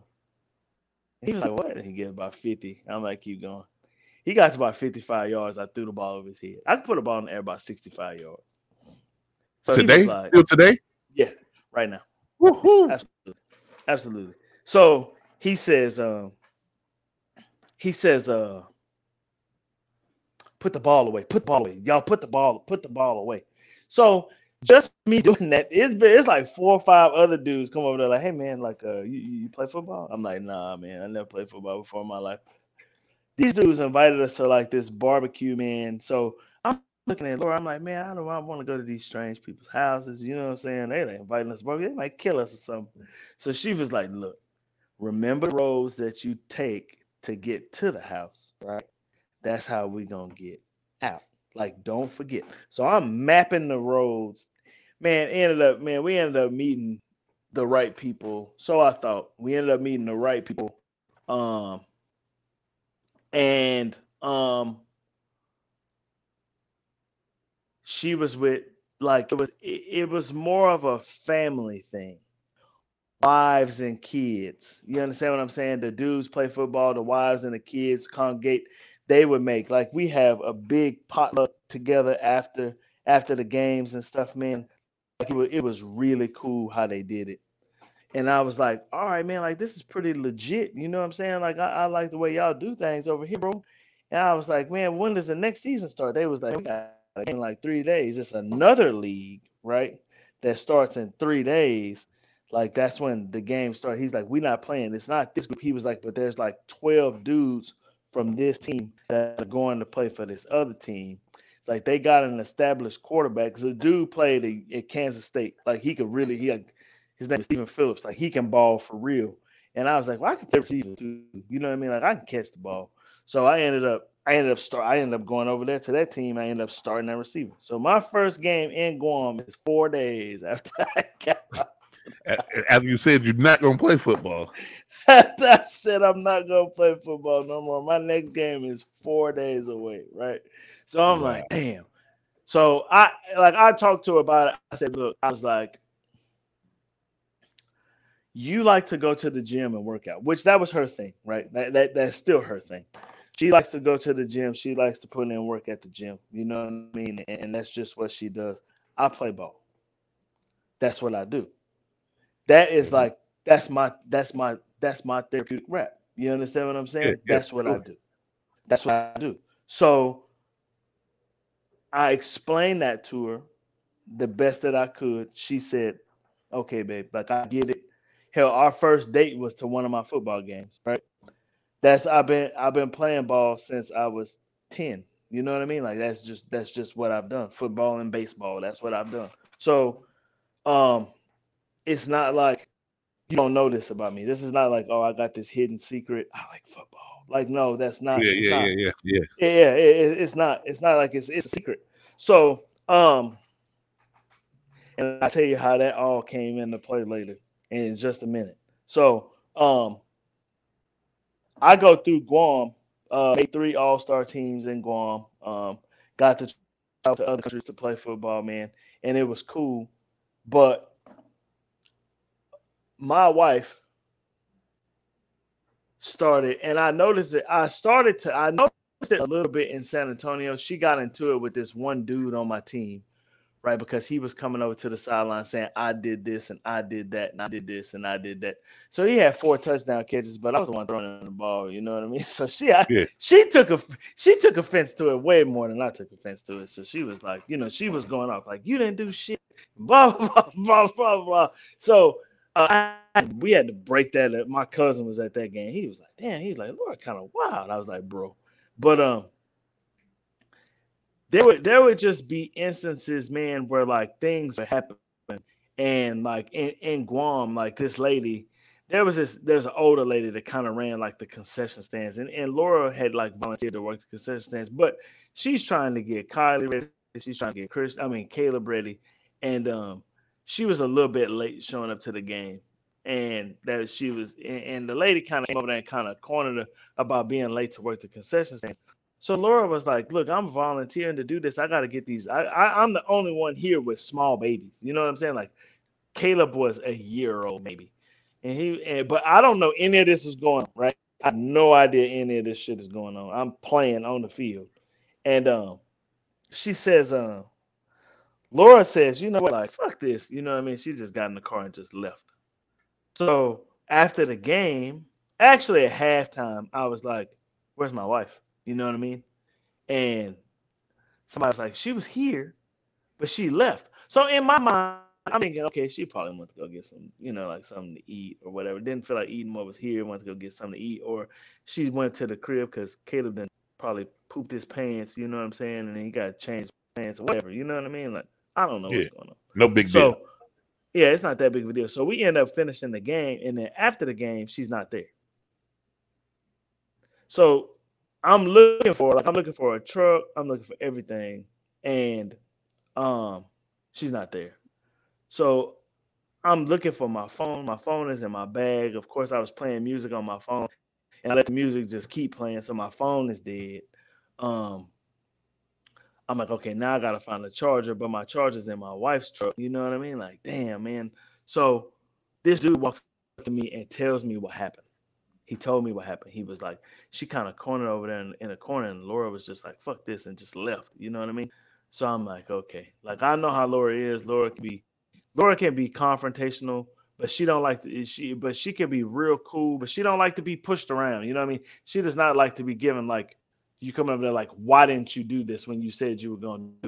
And if she gives you a reason and you keep going about it, she'll be like, you know what, fuck that, and just walk away. I know how she is. So I'm like, Yeah. okay, that's that sounds like Laura. So um I waited. I was real patient with um the way I handled the situation. Like the lady, I know that the lady is ultra like she can be aggressive. Like the lady that she was dealing with be aggressive. And she's an older lady, so she kind of expects things to go her way. It's her way or the highway. You know what I mean? Yeah, and yeah, yeah. um they were talking and um just back going back and forth, back and forth, back and forth, back and forth. And then the lady turns to me and he she goes and asks Laura. Now, mind you, it's been like three people come and tell me the story about what happened now, and they all three said the same thing. That Laura kind of tried to like smooth the situation out, but the lady kept going, you know, kept getting kind of kind of silly with it, you know what I mean? So Laura was like, you know what, man, like, fuck this, I'm out. And I was like, okay. So I was just waiting, and she was like, and asked for Laura. And then so she starts talking to me about Laura, and her story is totally different, of course, than than what everybody else told me. So she doesn't know that I already know what happened. I knew what happened already. So I Mhm. asked the lady, I said, I said, Are you sure that's the way it happened? I was like, because that's not the understanding that I have.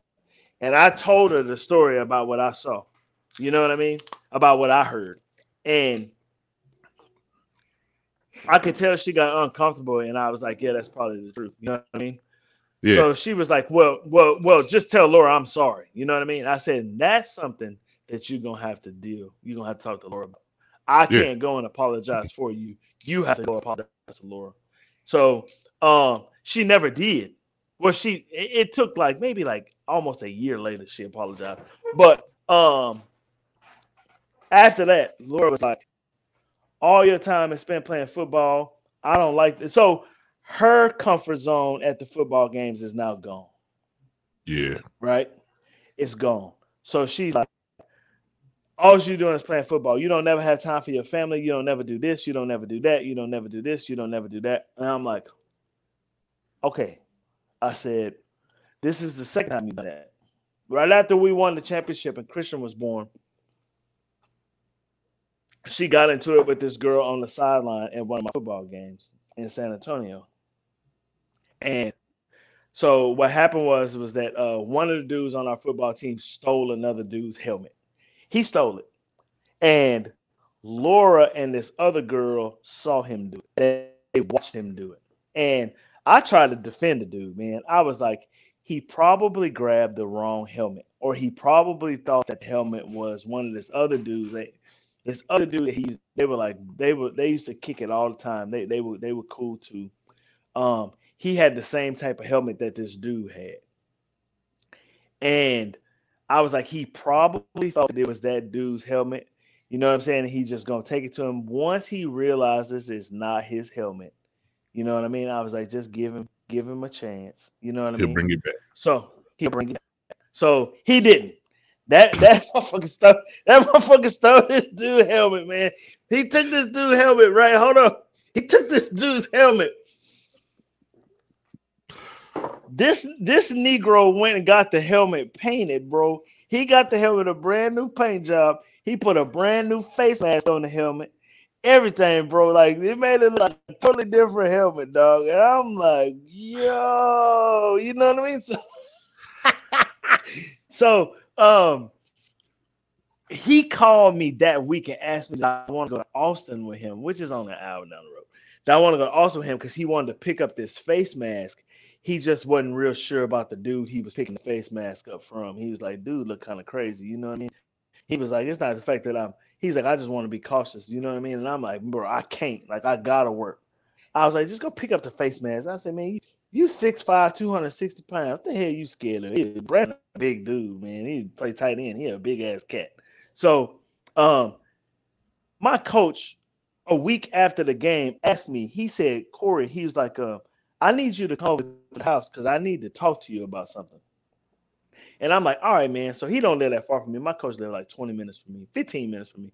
So I I, I zoomed down the street, and uh, I think I Laura the kids over there, and like you know, they in the backyard jumping on the trampoline, doing whatever. You know what I mean? And we sitting in the kitchen, and it's uh me, his wife, and Laura. We sitting in the kitchen. And he was like, I know that you you were super focused on the game. You know what I mean? He was like, but did you happen to notice what kind of helmet Brandon had on during the game? And I was like, no. You know what I mean? Like, I don't like I, I don't be looking at people. Oh, that's a nice revo speed you have there, buddy. You know what I mean? I don't Yeah, yeah, know yeah. what kind of helmet you got. As long as it protects your head and you catch the damn ball when I throw it to you, that's the only thing I care about. When out there, you know what I mean? Like that's it. So um, I was like, nah, coach, I didn't.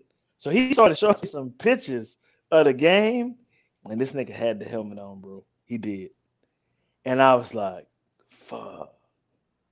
So Laura was like, I told you, I told you that he took that boy's helmet, right? So, and Jay, we talking about a six hundred dollar helmet, man. Like uh, we we talking about like, yeah, like dude pay some bread for this helmet, and dude took it from him. So he was like, Corey, he was like, you are the captain of this team. He was like, what are you gonna do about it? Ooh. I'm like, fuck. Now this is my boy. You know what I'm saying? So I called him, right? And he was like, I want to kick him off the team. That's what I want to do. I want to kick him off the team. I said, How about this? How about I call him, make him return the helmet, right? Make him return the helmet, and um I will I will um I'll make him return the helmet. Like there's no reason to kick him off. Um and he was like he was like um I tell him I tell him this man I called him and and and the crazy part about it is that I called him and I was talking to him and he told me he didn't have the helmet. He lied to me. And I was like, Brandon, I see the pictures right here, bro. You know what I'm saying? Then he was like, Oh, I went, oh, I went bought another helmet. You know what I mean? Like I bought a helmet. I'm like, Brandon, look, we about I was like, Brandon, we about to have like an entire ring ceremony. You know what I mean? To get these rings for this for this win. You know what I'm saying? Like we just won a championship, bro. And they they present us with rings and and uh I was like, this is gonna be this is gonna be real cool. And he was like, um, fine, fine, you know what I mean? So let me tell you what this nigga did, man. This nigga shows up to our ring sizing, right? He's nigga shows up to the ring sizing. This nigga has completely gutted the inside of the helmet out. So there's no pads in the helmet, right? The only thing is the shell. He done took the face mask off because the face mask that he had on there for the dude's face mask, he threw that shit. So the only thing that this dude got, man, is like the shell of his. Bro, so Laura was like, you know, that's some foul ass shit. You know what I'm saying? So his wife gets mad and was like, Corey dying my husband. He told on my husband. And I was like, I didn't even know what your husband did. You know what I mean? Like, come on, man. Like, And, so I don't know how it all became my fault. It came became my fault that this dude stole the football helmet. So Laura ends up getting into it with this dude's wife, right? So um then all of a sudden it was just like you play too much football and blah blah this and blah blah that and blah blah this. So this argument that's going on, like I've lived this argument before. You know what I mean? Yeah. yeah so yeah. I'm like, I'm, I'm like, I'm like, look, Laura, like this is what I do. You understand what I'm saying? Like this is what I do. This is like this is my way of releasing my stress, releasing my anger, releasing everything, right? Like this is how I do it. And um I kind of stopped playing in San Antonio before we left. I think with that next season, um, I played in like we had a 12 game a, a 12 game season. I think I played in like six or seven games, maybe. You know what I mean? We went undefeated, and then like the week before that week of practice before the playoffs, man, we trying to repeat the champions. I ain't go to practice one time. I went out there during during the first playoff game. Like man, we was and, and we were we were a really good football team. I, I mean, I shit the bed. I think I threw like four picks and losing in the first round of the playoffs to a team that had like four or five wins the entire season. Like we just wow. we I blew it. So, but I was cool with it, you know what I mean? Because happy wife, happy life, right? I had to have the, the and, and and what I was doing, man, was that I take that back. I was playing in games. I wasn't really going to practice. I was playing in games, but I was playing the game till like to a point to where like we had a comfortable lead, right? And then I would dip. So I remember being late one time. We was in the game. I knew the team was playing was good, and I'm like, look, we got to go by 21 by the fourth quarter. I gotta go. You know what I mean? And then we go into the fourth quarter. We down by six points. I'm like, shit. like I gotta hurry up, man. So I'm pressing, bro. I'm throwing deep passes. I'm doing everything. We finally connect. We go about 14. I'm like, oh, I can leave. I'm late getting to the crib, man. She going off. How she worked on Saturdays. Blah blah blah. She going off, and then I I'm like, all right, babe. Like I'm sorry, man. You know what I mean? Like my bad. So normally what would happen was is that she worked overnight. She was a nurse because she was a nurse. She worked Friday, Saturdays, and Sundays. So she worked from seven at night to seven in the morning. So mm-hmm. most of the time our games were like at two or three. So I would play, right? And I played to the third quarter, to the end of the third quarter. Fourth quarter, I would bounce. I come home, right? And and take a shower and then like she would get dressed and then go to work. You know what I mean? And and like uh I was never late except for that one time, bro. I was late. She let me hear about it. But um we um I I, just, I didn't take it serious anymore because and, and you know like things around house weren't too bad because I wasn't playing sports. Like I was at the house where she wanted me. Like I want you at the house, so that's where I'm at. So um, so in hindsight, do you think if you could go back and and and relive your life when you got to uh, go on with you to play football still? Hell yeah. so you don't think that you choosing football over not playing was one of the many steps that led to the demise of your relationship? Right. Okay. So yes, I do. Right. But here's the thing, right? If that's the case, then I'm going to ask her not to go to the gym anymore. Because right, she what, spends uh, all her let, I get that. Does that let, let, does that make sense? yeah, no, no, I get you. I get you. But let's we're talking about sacrifice, we're talking about love, we're talking about all these things, right? So let's get to the uh to the gritty. Okay. What was the end? So, what, what what made y'all say, okay, this is this is it? So we go, we get through Guam. She's ready to leave Guam. I am like, okay, I'm tired of my wife being upset all the time, right? Mm-hmm. So I'm going to do what is necessary to get my wife out of Guam.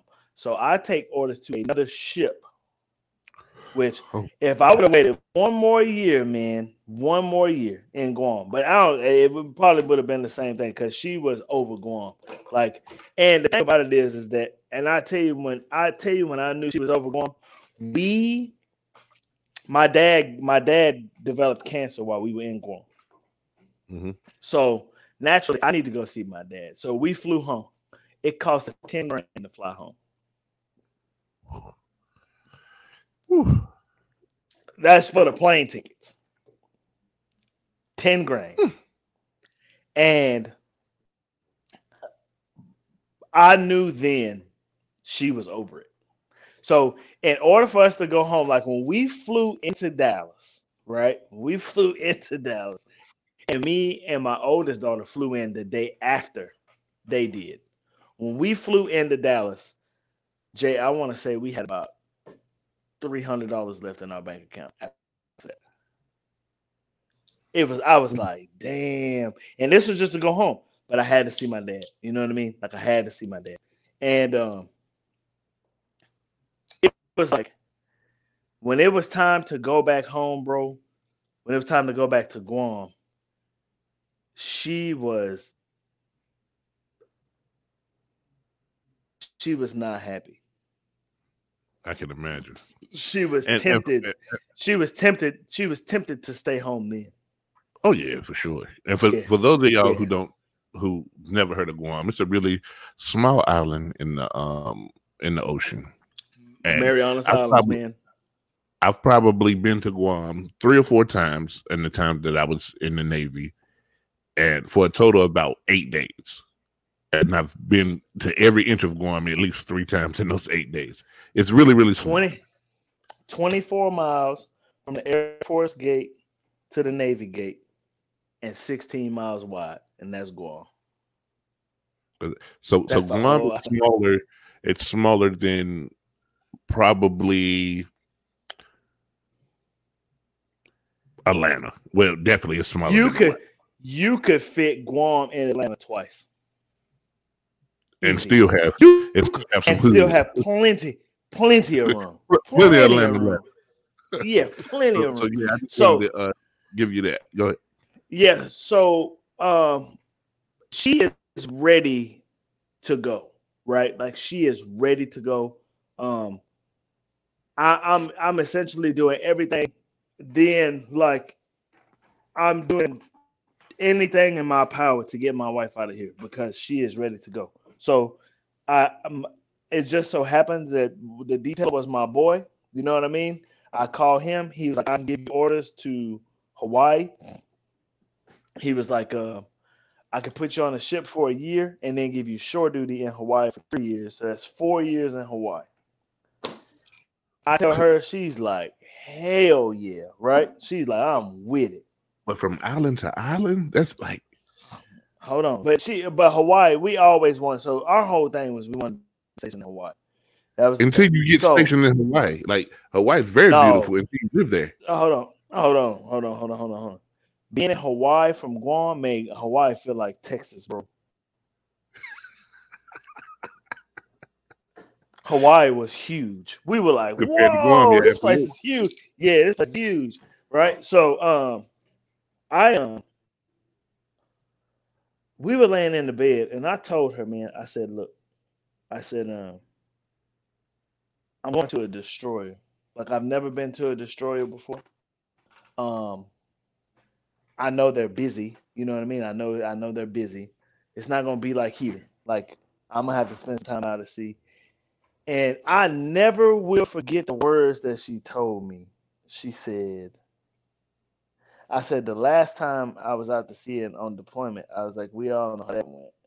You know what I mean? I was like, just didn't didn't go very well. And I was like, and I'm I'm seriously afraid of that happening again. You know what I mean? So she says, um, baby, that was a long time ago. Like we've grown way past that. Way past that. And I'm like, shit, that's all I needed to hear. All right, cool. You know what I mean? So I take the orders. We go to Hawaii and we get there, and I was like, I'm gonna take a week off. Um, we're gonna travel around, uh, you know, just see the island, explore some things, do this hotel living for a little bit, you know what I mean? Just kind of check things out. So um we I spent like a week off, you know what I mean? We found out where the ship was and uh like we kind of looked at the ship. I didn't go on board the ship. Like they were calling me, like, "Hey man, where you at?" I'm like, "Look, I'm on the island, bro, but I'm gonna take some time, you know, with my family, just to chill with my family, uh, find a place to live. You know what I mean? Um, I was like, I'm gonna do it on my own. I was like, I'll come check on the ship, go through this little NDOT class, whatever you got, and then I'm gonna take another 10 days of house and leave. Right. I was like, but we need so we found this beautiful house, man. Uh right in, in Kaneohe. And the crazy part about it is a humongous, we live in this huge house. One, it had it had these two was big L-shaped balcony, right? And um one half of the balcony looked up at the mountains and the other half looked out at the ocean. It was like the perfect view. Wow. It was beautiful. So, and she was like, I really like this house. You know what I mean? I was like, yeah. And that was another thing in Guam we argued about. She hated the house that we lived in. She hated that house. You chose that house. You, you didn't consult with me about nothing. You chose this raggedy piece of shit house. Blah, blah, blah, blah, blah, blah, blah. I'm like, okay, you're picking everything this time. Like, this Yeah, is yeah, yeah, all yeah, yeah. you.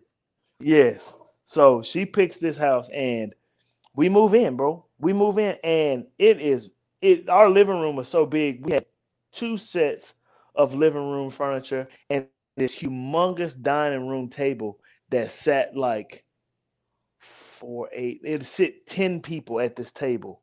And all of this was in the living room, in the living room area. And it was still Mhm. a whole bunch of room in there. It's just a humongous living room, huge. And it was all glass all the way around the house. So it was it was beautiful, man. Like the sunrise, sunsets, everything. So um I am I am I am glad that she chose this place. It is an excellent area. The schools in that area were excellent.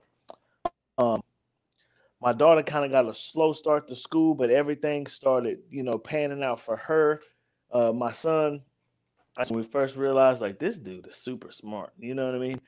So uh, we always knew he was kind of smart, but once he started going to school and you see him around other kids his own age and how he reacts and then the you know like his school work and everything, like this dude is super smart. You know what I mean?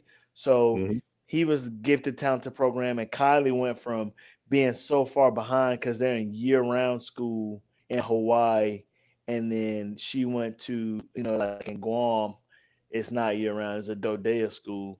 So she was behind. They gave her a stack of homework like this when she first got to school. It was overwhelming for her because she had to finish all that plus what she was doing just to catch up. And she got to a point where she was like, Dad, like, no, I'm not doing no more. You know what I mean? She was tired, you know what I mean? And and, and I felt bad for her because I felt like I kind of put her in that situation because I hurried up and got us out of Guam. You know what I mean? And I didn't really realize what I was doing to my kid. So um but she caught up, everything was fine, and she went into a gifted and talented program. So the kids are flourishing. You understand what I'm saying? Everything's going good. The ship is in an availability period. They've been in availability period for about a year and a half now. Ship was raggedy as hell. So all of a sudden, that ship comes out of that uh, availability period, and boy, Mm. haze gray and underway. So at first, right? Mhm.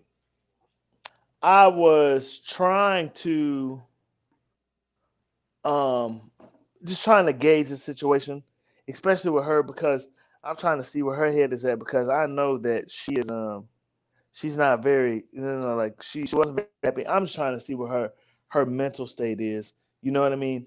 And I can see highs and lows. You know what I mean? Because it, no matter what, what you said, we still on the island. We're still a long way away. Got you out of Guam. I did the best that I possibly could to get you out of Guam. It was the first thing you, you know, like Hawaii is one of the things that you always talked about you wanted to do. It's one of the things that I always wanted to do. Now we have the opportunity to do it, you know, and I was like, you know, I I, I talked to her about it. I feel like I'm doing the right thing, right? For my family. I feel like I'm doing the right thing. So Mhm. um we start to she we had this conversation one night and she says, I want another baby. And I was like, What? And she was like, I want another baby. And I'm like, hell no. You know what I mean? I don't want no more kids. You know what I mean? So she was like, I want one more, like I do. So I'm like, okay. So we go to the doctor, and the doctor tells her that she is not going to be able to have any more children because of one of her tubes was backed up or something, and blah blah blah blah blah.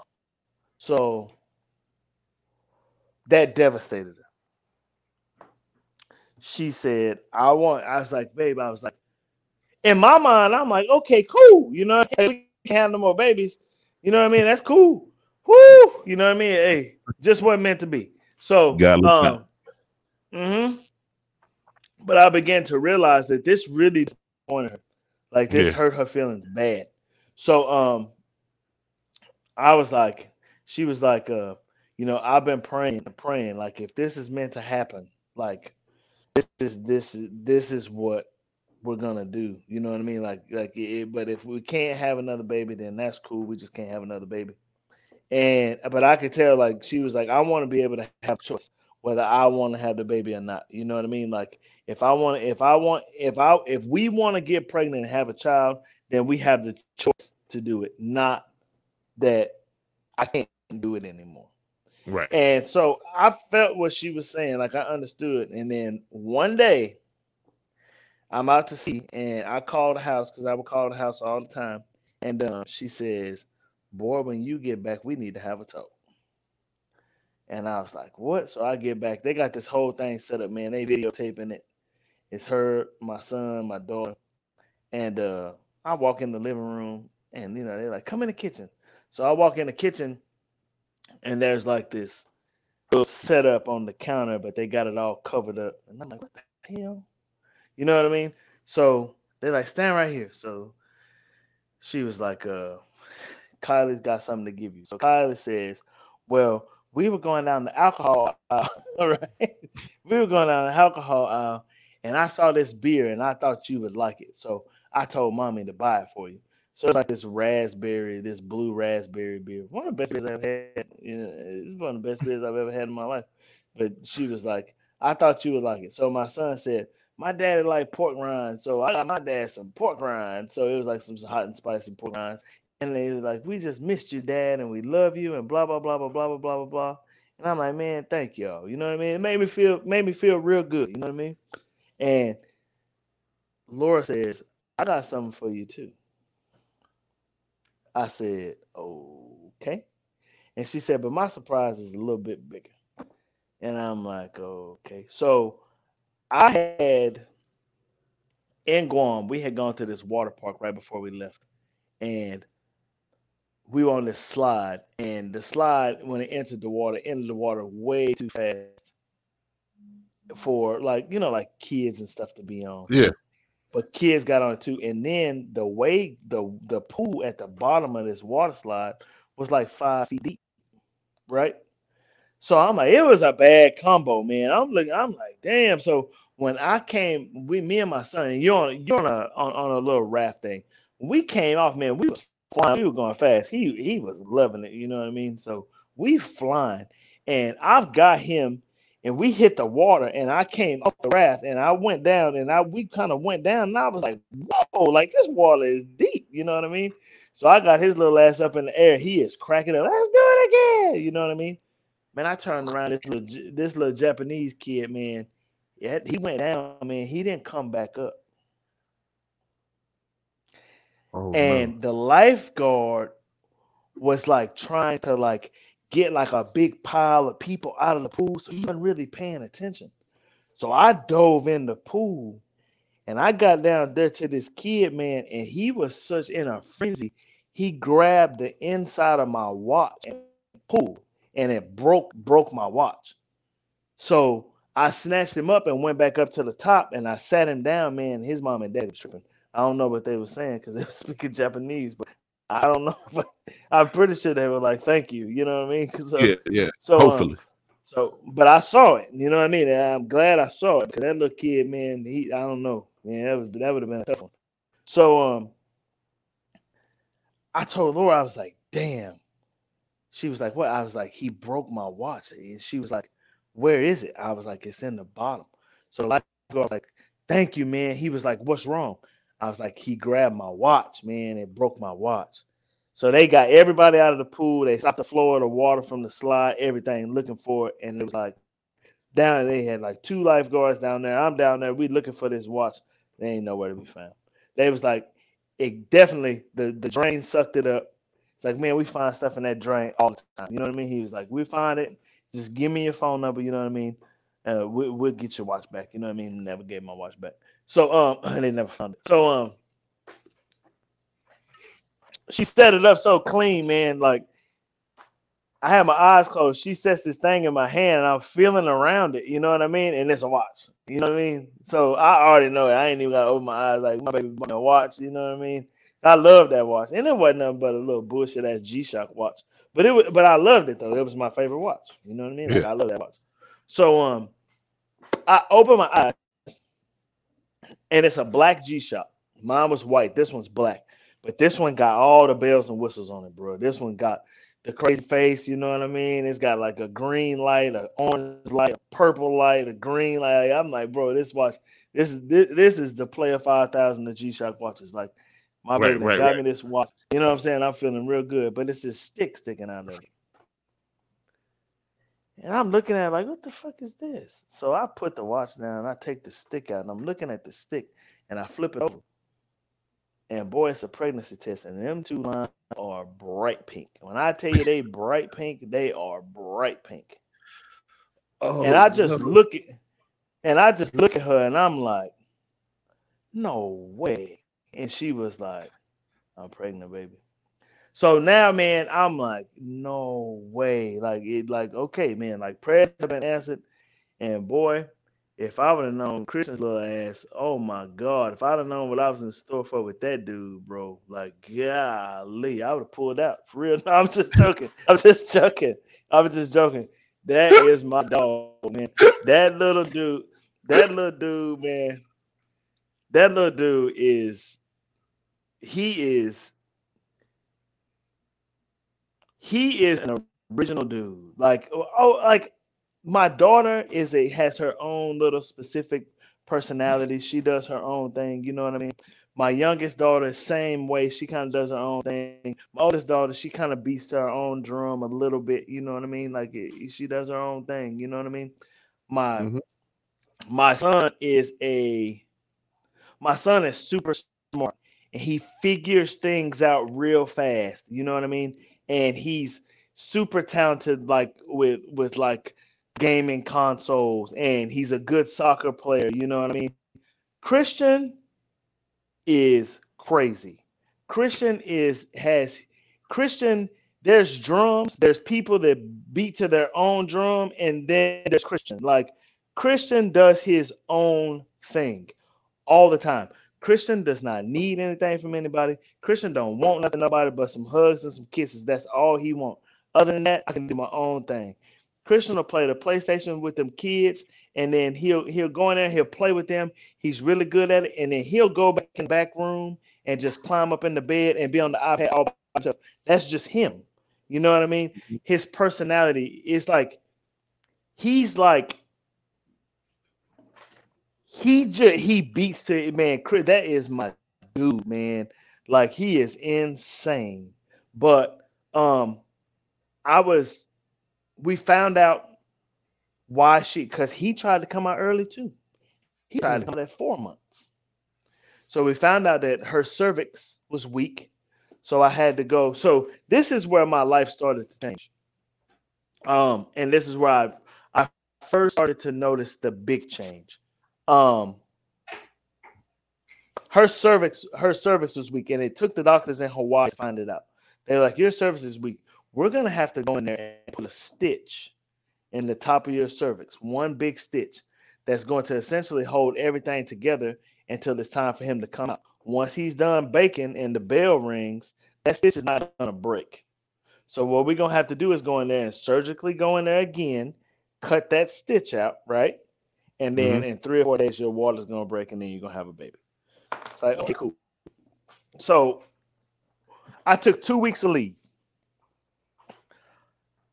At the end of that first week, I got this phone call from my departmental LCPO telling me that I had to come back to work. And I told him, like, look, man, my wife just had surgery. Like, I'm not coming back into work. I got a leave check for two weeks. I'm staying out. I'm gonna, use every bit of it. 14 days. Right. So he says we're ha- we having an emergency going on on the ship boats, and I need you back at work. So I look at her, and she's like, whatever it is, it's obviously important that they're taking you off leave. She was like, go figure out what it is. So I tell him, I said, I'll be in Monday. You feel me? Like I'm not coming in today. That's not happening. I'll be in Monday morning at zero eight. You know what I mean? So I show up to the ship at zero eight. So actually, I showed up to the ship at I showed up to PT because we PT'd on Mondays. I show up to PT at zero six. I'm ready to PT. I get there, nobody's out there. So I'm like, what the hell is going on, man? So I go in the gym, I lift weights for about an hour. You know what I mean? Then I realized, like, man, my coveralls are still in the berthing. You know what I mean? I need to go in there and get all that stuff ready, situated. So I'm gonna go to the ship by seven. You know what I mean? So I walk on the ship. Quarters was zero seven. Then I cut PT out while I was on leave.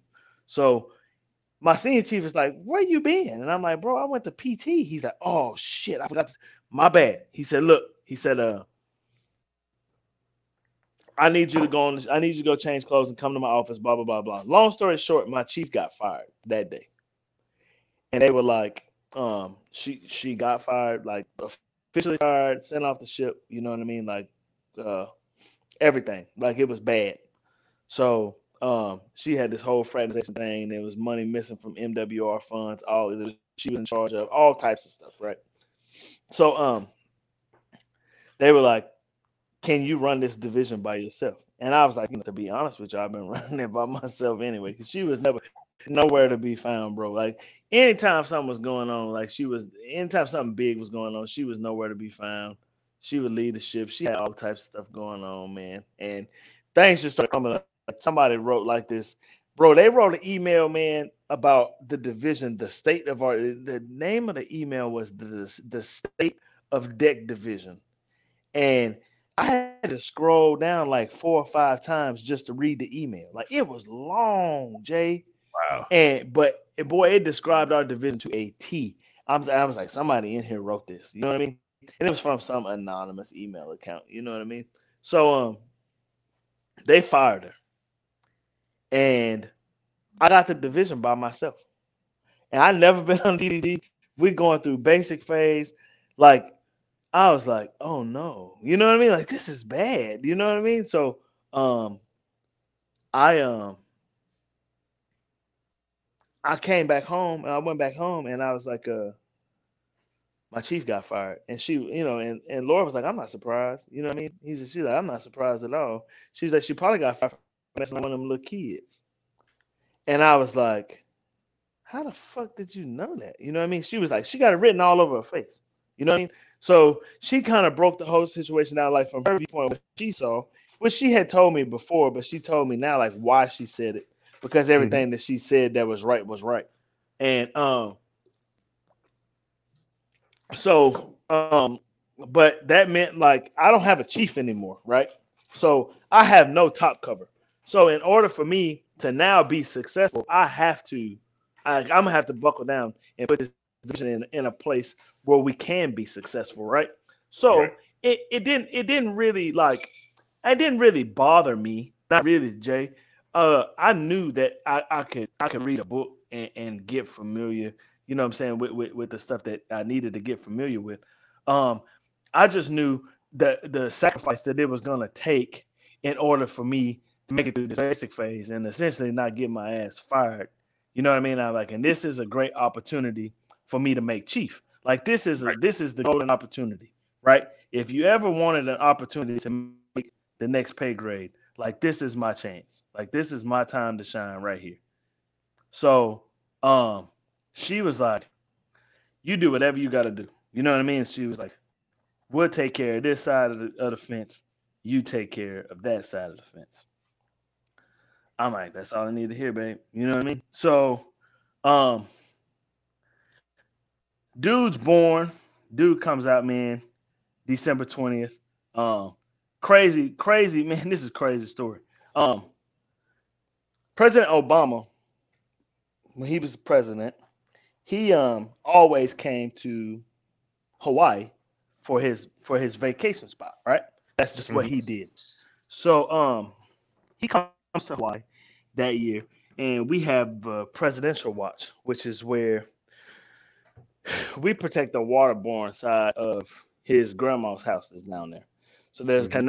canal there's a canal that goes out into the open ocean. So you've got like uh, special forces out there on the waterfront side to protect the house, and then we had the canal side. So just going like, oh, that canal is long, so you can get to the you can get to the house. Like you can essentially like step out of the canal, walk across a little field, walk across the street, and you at his grandmother's house, like right there. So um, we got this presidential watch. Dude is born December twentieth. I got the presidential watch on Christmas Eve going into Christmas Day. Dude is in the hospital. I'm like, damn, because he had jaundice. So they got him under the purple light. You know what I mean? Mm-hmm. So President Obama comes out Christmas morning. And he and and Mrs. Obama come out there with a plate of cinnamon rolls for us on watch. They wow. put the cinnamon rolls on the table. You know, my uh, one of one of my uh, one of my BM2s got a he got a, the the presidential coin. He got Obama's coin that that morning. So um, he's like introducing himself to everybody. You know what I'm saying? And uh, like we don't know who you are. and uh, like he gets to me, man, and I'm sitting there and I'm talking to him, and he's like, "What's up, man? Like, how you doing? You know, I, I'm good, sir. You know." just hanging out, you know, standing this watch. He was like, I was like, man, I was like, uh, and you know, and I'm just like, we got to the point to where it's like it was like a normal conversation. It wasn't even like because everybody was kind of doing their own thing, and I'm just sitting there kind of going back and forth. And he was like, um, what's your plans for the you know for the afternoon or the evening or whatever? And I was like, well, I was like, my son is in the hospital. I was like, so I need it. I was like, uh, I'm pretty sure he's gonna get out today. So after that, you know, after he gets out of the hospital, and I said, well, I think I hope he's getting out today. After he gets out of the hospital, he's like, wait a minute, your son is in the hospital. I'm like, yes, sir. I said he was born like five days ago. I was like, but you know, it's just a he like I said, he got some jaundice. I was like, so you know, they got him under the purple light, sir. They just kind of cooking it out of him. You know what I mean? Kind of getting out of him. So he was like, okay. He's like, man, well, eh, I hope everything okay is, is okay with your son. I said, sir, I'm pretty sure he'll be okay. You know what I mean? So uh he's like, who's in charge of, of, of this of this area over here? And it was this Coast Guard dude. He was like a lieutenant in the Coast Guard. He was like, I am, sir. And he was like, uh, are you aware that his son is in the hospital? And they were like, yeah, you know what I mean? they were like, uh, you know, he's stand, you know, he's just gonna stand his watch and then he's gonna leave. You know, like they'll be off in a couple of hours. He was like, let him go now. Mm. Let him go home, you know, and, and take care and take care of his family stuff. He's like, man, like, come on, man, like, we don't really need like this area right here. You know what I mean? He was like, look, he's like, you got special forces, you got SEAL Team Six there. You know what I'm saying? Them the dudes that called Obama, you know, yeah, I mean? not Obama, yeah, the dudes that called Bin Laden, you know what I mean? Yeah, yeah, yeah. Like, yeah man. Like you got these cats here, you know what I mean? Like we ain't really gonna do nothing in this little raft, you know what I'm saying? So uh, they let me go, and I was like, man, like uh, that's why I really like that dude. After that, man, I was like, okay, I like this cat. Like, he, you know, he's just for the people. So um, but after that, man, like we take the Chiefs exam, and my son had got sick again. I was up with him that night. We go take the exam, man. I think I fell asleep during the exam. I think so. I can't remember exactly what happened, but I messed the exam all up. I screwed it up. Like I remember finishing the exam, and um, it's like 150 questions on the exam. I remember finishing. I'm on question 150 on the exam, and I'm bubbling in 146 on my answer key. And I'm like, oh, oh man. And, and, at that point, there's nothing you can do. You just, it's, too late, it's too late. It's too late. you don't so know. You don't know where you messed up. No, it's so like I've been in there like trying to keep myself awake. It's like two hours and 40 minutes into the test.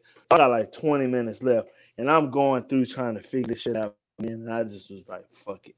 So I bubble in, I bubble in what I can bubble in, and then I, I bounce out. So um the quotas come out. No, so board results come out, man. My test scores come back. I scored like in the 17th percentile and all the name, man. I failed that horribly. then the quotas come out, man, and for Chief and Boss Made Chief was like Boss Made Chief normally is like three percent, four percent. You know what I mean? If you can get five percent, I feel like I got a really good shot at making Chief. You know what I mean? Normally it's two, three, four percent. I remember one one year it was zero percent. It was like it was like 700 people took it, man, and nobody made chief. I was like, damn, man, it's tough. It's tough, right? So, um, results come out, the quotas come out, and it's 30, 32%, 33%. Mm. And I done failed the test. Bro, we are driving down the highway. I'm with Laura and the kids, man. We going down the highway, man. And I'm looking at I'm looking at my phone and I guess I just took a deep breath and kind of put my head down, man. And she was like, What's wrong? And I told her. And I was just kind of sitting there, man, looking out the window. And I was like, Damn. So my dad had started to get sick. And I, I and you know, we starting to go underway a lot. You know what I mean? And my grandfather had just passed away. And I couldn't go to my grandfather's funeral because the ship we had a TOWEX, and with the TOWEX, the subject matter expert for that particular exercise has to be on board. I don't have a chief, so I'm the subject matter expert. hey, hold on, real board. quick, real quick, and uh-huh. this is a good place start. I want to get the rest of it, but we we're we're at two fifteen. Mm-hmm. And it don't and it and it seems like we just started talking. You know what Bruh, I mean? I know, right? Yeah, yeah. yeah. I just glanced up. I said, "Oh my goodness," you know what I mean. Yeah. But so this is definitely going to be a two part interview. Okay. Because because because this, this next know, we we we just scratched the surface. Yeah. This this this this second part is where it starts to go downhill and it started like it started to kind of creep downhill and then it was a fucking crash jay i mean like and it was dirty and they killed everybody underneath it. and, and, one of the things, man, uh, in the show business, they like to call this a cliffhanger, and we didn't, yeah, and we didn't do it on purpose. No, we didn't do it on purpose. Next week's episode, we're gonna we're gonna get down to the um to the to the thing, and and real quick, in in less than ten words, tell the listeners what they can look forward to next week. Uh, excitement, heartache, uh, and healing. Man. Yeah. Man. As it's always. a good story, man. It's a good story. I, I mean, I told this story to my therapist, man, and she was just sitting there with her mouth open. She was just like. "Story of my life." Hey, as always, thank you guys for uh, checking out Therapeutic Rap. This is the longest episode that we've had. However, man, it's so it's so deep. It's so deep. Yeah. And and and the parts that I know, and I don't know all of it, but the parts that I know, you know what I mean. Just hearing the backstory of some of this is amazing. Yeah, now, now we just getting to the part that you know. Yeah. Yeah. yeah. I mean, I mean. Crazy I mean, wow, man. And, and again, man, you know, therapeutic rap uh, at gmail.com is the email. We thank you guys so much. Peace.